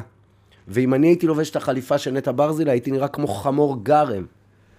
היא לובשת את זה, והיא זוכה גם באירוויזיון בישראל וגם בחו"ל, ולא בגלל שזה צבעוני, אלא בגלל שזה יוניק, מיוחד, ייחודי. תביאו את הייחוד שלכם.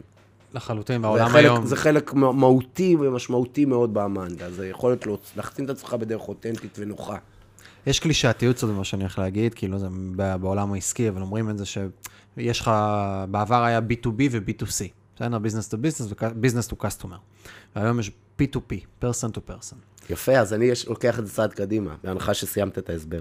אני לא סיימתי, אבל אתה יכול לקחת את זה צעד קדימה. אני אקח את זה צעד קדימה ואז זה. אני, לי יש F2F. friend to friend?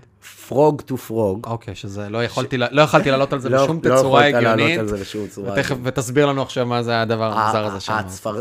אני מכנה את העולם הפנימי צפרדע. אוקיי. כי הוא קופצני, הוא חלקלק, הוא קשה לשליטה, הוא פועם בתוכך. הוא לפעמים כבד ומדוכא, ולפעמים הוא נוירוטי ועצבני. הקטע בצפרדע הזאת היא שהיא לא נשמעת להוראות שלך. בגלל שהיא לא נשמעת להוראות שלך, אתה חווה פחד קל, כל מיני דברים. העולם הרגשי שלך לא מתכוונן עם המטרות שלך בחיים, הוא לא מבין אותם עד הסוף, הוא מתנגד להם, הוא עושה מרד.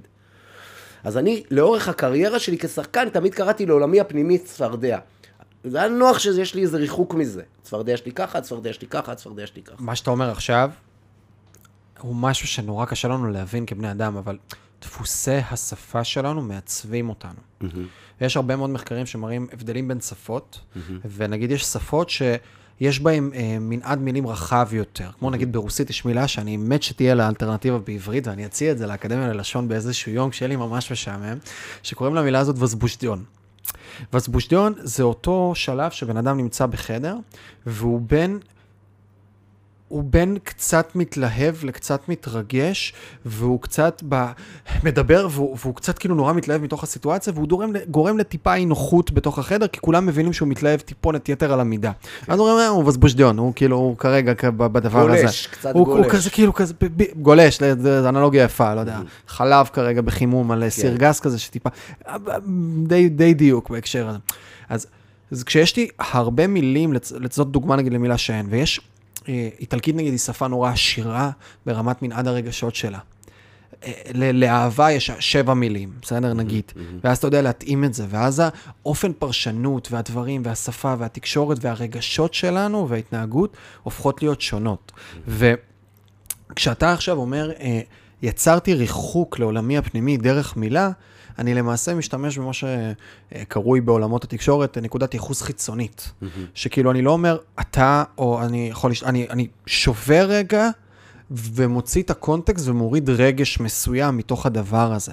ואז כשאני מייצר לעצמי את ההגדרות הספציפיות האלה לכל מיני חלקים בתוכי, אני יכול פתאום לנהל דיון עם עצמי או עם אחרים עליו בצורה הרבה יותר, פסיכולוגים הרבה פעמים עושים את זה, בוא נקרא לרגש הזה ככה, או בוא נקרא לדבר, וזה כאילו, משהו שהוא כל כך חכם לעשות אותו ועשית אותו אינטואיטיבי. אני אבל... עושה את ההרחקה הזאת, אגב, כל הזמן.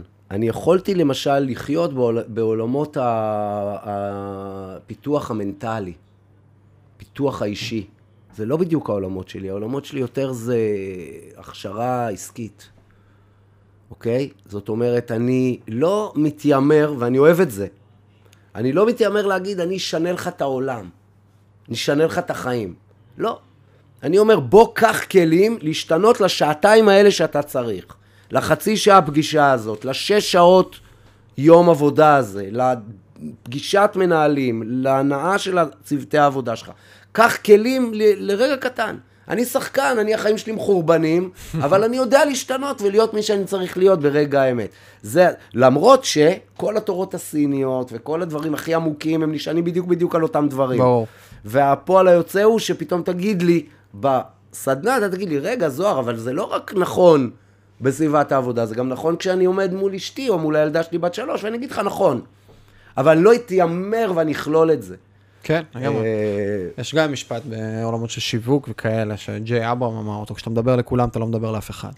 וכשאתה לוקח רגע את כל הכלים האלה, שהם אחד, אה, כנראה קיימים הרבה שנים בכל מיני קונטקסטים, שתיים, נוצרו חצי אינטואיטיבית גם מהבנות שלך ומהשטח, מדברים שחווית, ואתה מייצר להם את הנרו ניש ואתה מנגיש, אתה מדבר את השפה בדוגמאות ובהכל, אתה גורם לאנשים לשנות בנקודה ספציפית, שאחד, עצם השינוי מייצר שינוי בעולם הפיזי, העולם הפיזי מקרין בסוף על עולמם הפנימי וכן חלילה וכולי. נכון, אז, אה, אז רק כדי לסגור את עניין הצפרדע, הצפרדע. אז אני קורא לעולם הפנימי צפרדע ולעולם החיצוני קנקן. איך אני מקנקן את עצמי? אני מקנקן את עצמי... איך אומרים קנקן באנגלית? אה, בעיה. אה, אנחנו צריכים לבדוק את זה, כי אמרת F2F, אז אולי צפרדע לא- לקנקן. זה לא מגניב, זה לא מגניב, יש, לא זוכר, כן, כן נראה לי, או פוט. כן, אבל לא- זה לא מדויק כמו כן, בישראל, שזה קנקן, והמשפט, אל תסתכל בקנקן על מה שיש בתוכו, הוא נורא אוהב את ההקשרים שלו בנושא הזה, כי אנשים נורא מכוונים על הקנקניות שלהם. כן. אבל בסופו של דבר, הקנקן לא מחליט כלום. זאת אומרת, אני אשב מולך ואני אתרשם מהפוזה שלך, מהדרך שבה אתה מחצין את עצמך, מאיך שאתה משווק את עצמך, אבל הדבר הזה לא יקנה או לא יקנה. הדבר הזה לא יכול לשתף פעולה. מה שבעצם מחליט האישות המרכזית אצל בן אדם זה עולמו הפנימי הרגשי. זאת אומרת, התקשורת צריכה להיות תקשורת של עולם פנימי, מה שאני מעורב בו באמת, רגשית. הולך אליך ומנסה לפגוע בעולמך הפנימי, ולהתערב בו פסיכולוגית, להתערב בו רגשית, מנטלית. ו- ולדלג על הדבר הזה שנקרא החצנה, לדלג על הדבר הזה שנקרא טקטיקה. Mm-hmm, mm-hmm. אנשים, אני אומר, תקשורת בין קנקנים, זה הגורם מספר אחד לחיים בוזבזים ב-2020. חד משמעית. אנשים נפגשים, עושים דאווינים אחד על השני, בוא, אני אעשה לך עליך פוזה, אתה תעשה עליי פוזה, נחרטט אחד את השני, כל עוד אף אחד לא נכנס לשני לנשמה, הכל בסדר, ואנחנו מעבירים ימים שלמים ככה. אני, דווקא מעולמות הדרמה, ואיך לרגש את הקהל, ואיך להגיע למקומות רגשיים, ומה עובד, ומה מפעיל אנשים, הבנתי איך אנחנו צריכים לייצר את הדיאלוג שלנו כך שהוא יהיה משמעותי עבור, גם עבור הצופה. וזה עבודה פנימית. זה תשומת לב פנימית. עצם ההבחנה הזאת שיש כאן כאן וצפרדע זה דבר נורא משמעותי עבור האנשים. והדגש הכי גדול ממש. של כל הסדנאות שלי זה F2F, זה Frog to Frog Communication. זה טוב. תקשורת בין עולמות פנימיים, זה טוב. היא קשר משמעותי, מתרחש רק בין עולמות פנימיים. זה טוב. אה, כן, אנחנו בשאלון קוויקי, אני מזכיר לך, תשובות נכון. אינטואיטיביות וקצרות. מה יהיה כתוב על הקבר שלך בעוד הרבה הרבה הרבה הרבה שנים? אה, לדעתי, כלום. כלום, נקי. כמו על קברים של כולנו, אה, אולי יהיה קבר לביבי וקבר ליגאל עמיר, או משהו כזה. במבט היסטורי לא יישאר כלום מאף אחד מאיתנו, בעיניי. איזה דמות מעוררת בך השראה? התשובה אה, הקלאסית זה אבא שלי, כי הוא מצליח לשלב בין פרקטיקה לאומנות. הוא גם מדען על, והוא גם תיאורטיקן בתוך המדען הזה, אז הוא כאילו, יש לו איזה עולם כזה של הזיות, שגם בא לידי ביטוי בציורים. וואלה. הוא מצייר מלא, והוא גנן, והוא ג'וקר כזה, קצת ליצן. אז מצד אחד, מצד שני הוא... אפשר להביא את אבא שלך לפודקאסט? אה, על פיזיקה גרעינית? אפשר. אני, נראה לי שאני הולך לעשות את זה. נשאל את זה, נשאל אותו. אני, נראה לי שאני הולך לעשות את זה. אני רוצה, אה, אני רוצה את אבא שלך. אבא שלי הוא בן אדם שהכל אצלו ב... עשר, אחד בשביעית, עשר בשביעית אומרים, לא זוכר מה אומרים, כאילו במיליארדים, הכל אצלו בשנות אור במיליארדים. מרתק. תופס את הדברים... אה, מרתק, מרתק, ככה. מרתק, מרתק. אני, יש שני דברים שאני מצטער עליהם. אני לא אקדמאי, כנראה אני גם לא הולך להיות בסיבוב חיים הזה אקדמאי. האינרציה של החיים מובילה אותי למקומות שפחות. אבל שני דברים שאני מצטער, זה שלא למדתי פיזיקה, ושלא למדתי הנדסה, אה, הנדסת תוכנה. Mm-hmm. ומשני טעמים. לפתח, את, מטעם אחד עיקרי, עזוב את השני השני, מלפתח דפוסי חשיבה. Mm-hmm. כשאתה באמת באמת לומד פיזיקה לעומק, ואתה, ומתמ... כ... כדי ללמוד פיזיקה צריך ללמוד מתמטיקה לעומק, וכדי ללמוד גם הנדסת תוכנה, האופן שבו מסתכלים על דברים הוא שונה פשוט. זה כמו, אגב, גם, גם משפטים ועריכת דין. האופן ש, של התנסחות, של פירוק, של לוגיקה, זה מייצר עוד איזשהו פריים מסוים לדברים, ו... הדבר הזה שאתה אומר, כאילו, שאבא שלך מדבר, ב, זה, זה, זה באמת מוח שחושב אחרת. זה מוח שהתרגל לעבוד ב, ב, בהסתכלות שונה. וזה גם נורא, הרי לפעמים זה, זה קשה לחזור למציאות פרקטית, כשאתה כאילו בכל כך אטמוספרות אחרות, כי הפרופורציות שלך לדברים, אמרת את זה, אמרת משפט כדרך אגב, לא רציתי להיכנס אליו, אבל שבמבט היסטורי אנחנו לא יזכרו כלום, אז לגמרי, כאילו, אני, אנחנו יכולים לפתוח על זה דיון עכשיו חצי שעה של, כן. אין, אין משמעות לאף אחד מאיתנו.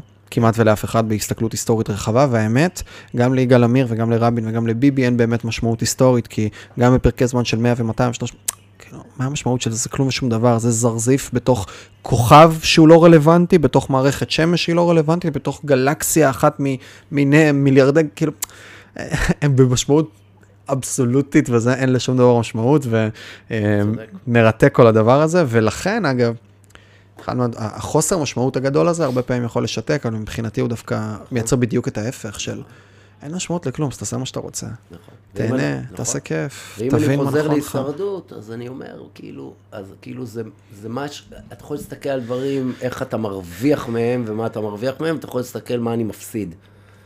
לחלוטין. ולהסתכל בחיים האלה, הכל כך מהירים, על מה אני מפסיד, זה דבר מעכב ביותר, וחבל. חבל. אה, לגמרי. אה, אם היית יכול לאכול ארוחת ערב עם אדם אחד חי ומת, מי זה היה? אה, קודם כל, אני לא במעריצים. קשה לי. כי אתה יחיד ומיוחד. נכון. בסדר, הבנו. אולי רלוונטי עם מרדונה. מרדונה. כן, לעשות צחוקים עם מרדונה. קניתי, יאללה, בסדר.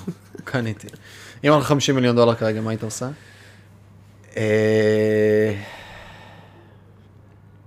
יכול להיות שהייתי מוצא אלטרנטיבה ב... מחוץ לעולם המודרני, שאני יכול ללכת ולחזור ממנה. אי קטן בפיליפינים. כן, קונה, שם בדיוק, קונה איזה בית, איזה פוזאדה כזאת, כמה חדרים אולי, איזה מסעדה, וזה משהו שאפשר לעשות גם בלי נכון. 50 מיליון דולר. נכון. האמת, אפשר לעשות את זה גם 50 אלף שקל. נכון. אז נכון. נראה מה יהיה.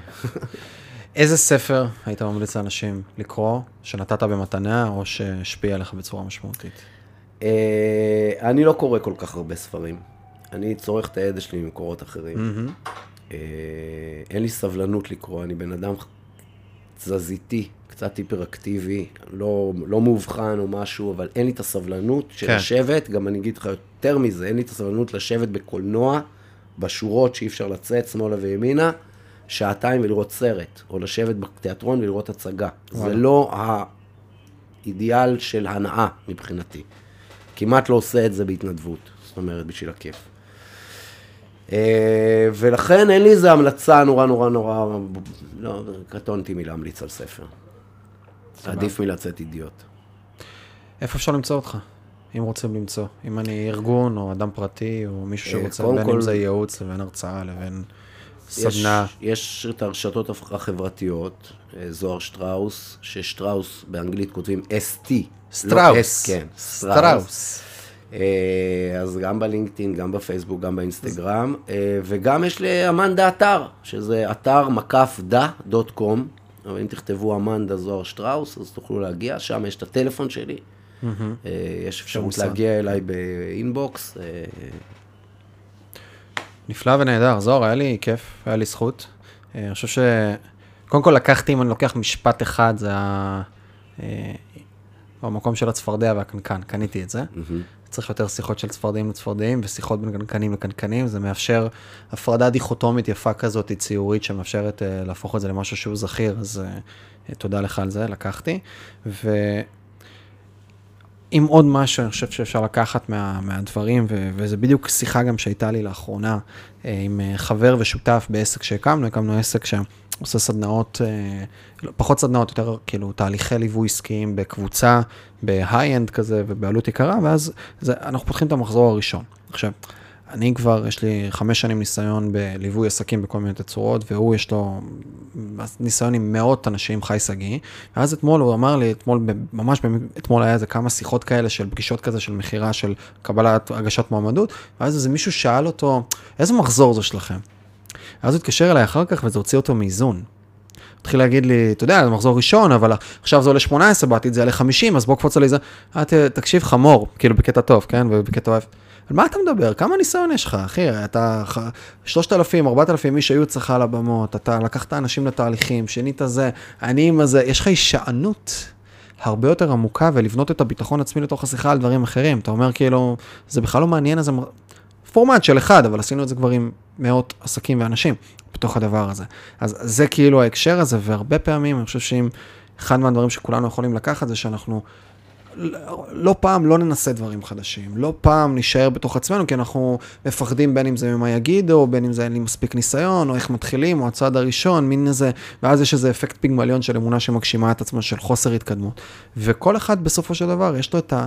ההישענות הפנימית על דברים שהוא כן הצליח לעשות, והוא כן עשה, ולייצר את ה vibe של הביטחון העצמי מתוך הדברים האלה, וזה איזשהו מסר שהוא נורא נורא נורא חזק בדבר הזה, ותודה לך על השיחה הזאת, תודה על הזמן שהקדשת, ו...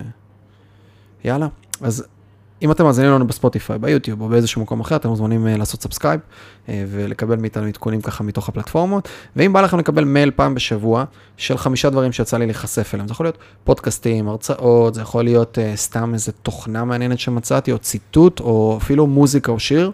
אה, פעם בשבוע ממני ישירות למייל, אתם מוזמנים לחפש בגוגל את אה, חמש בחמישי, זו רשימה שכבר יש בה מעל 30 אלף איש, כל יום חמישי מקבלים את זה, בלי מכירה בכלל, אך ורק תוכן.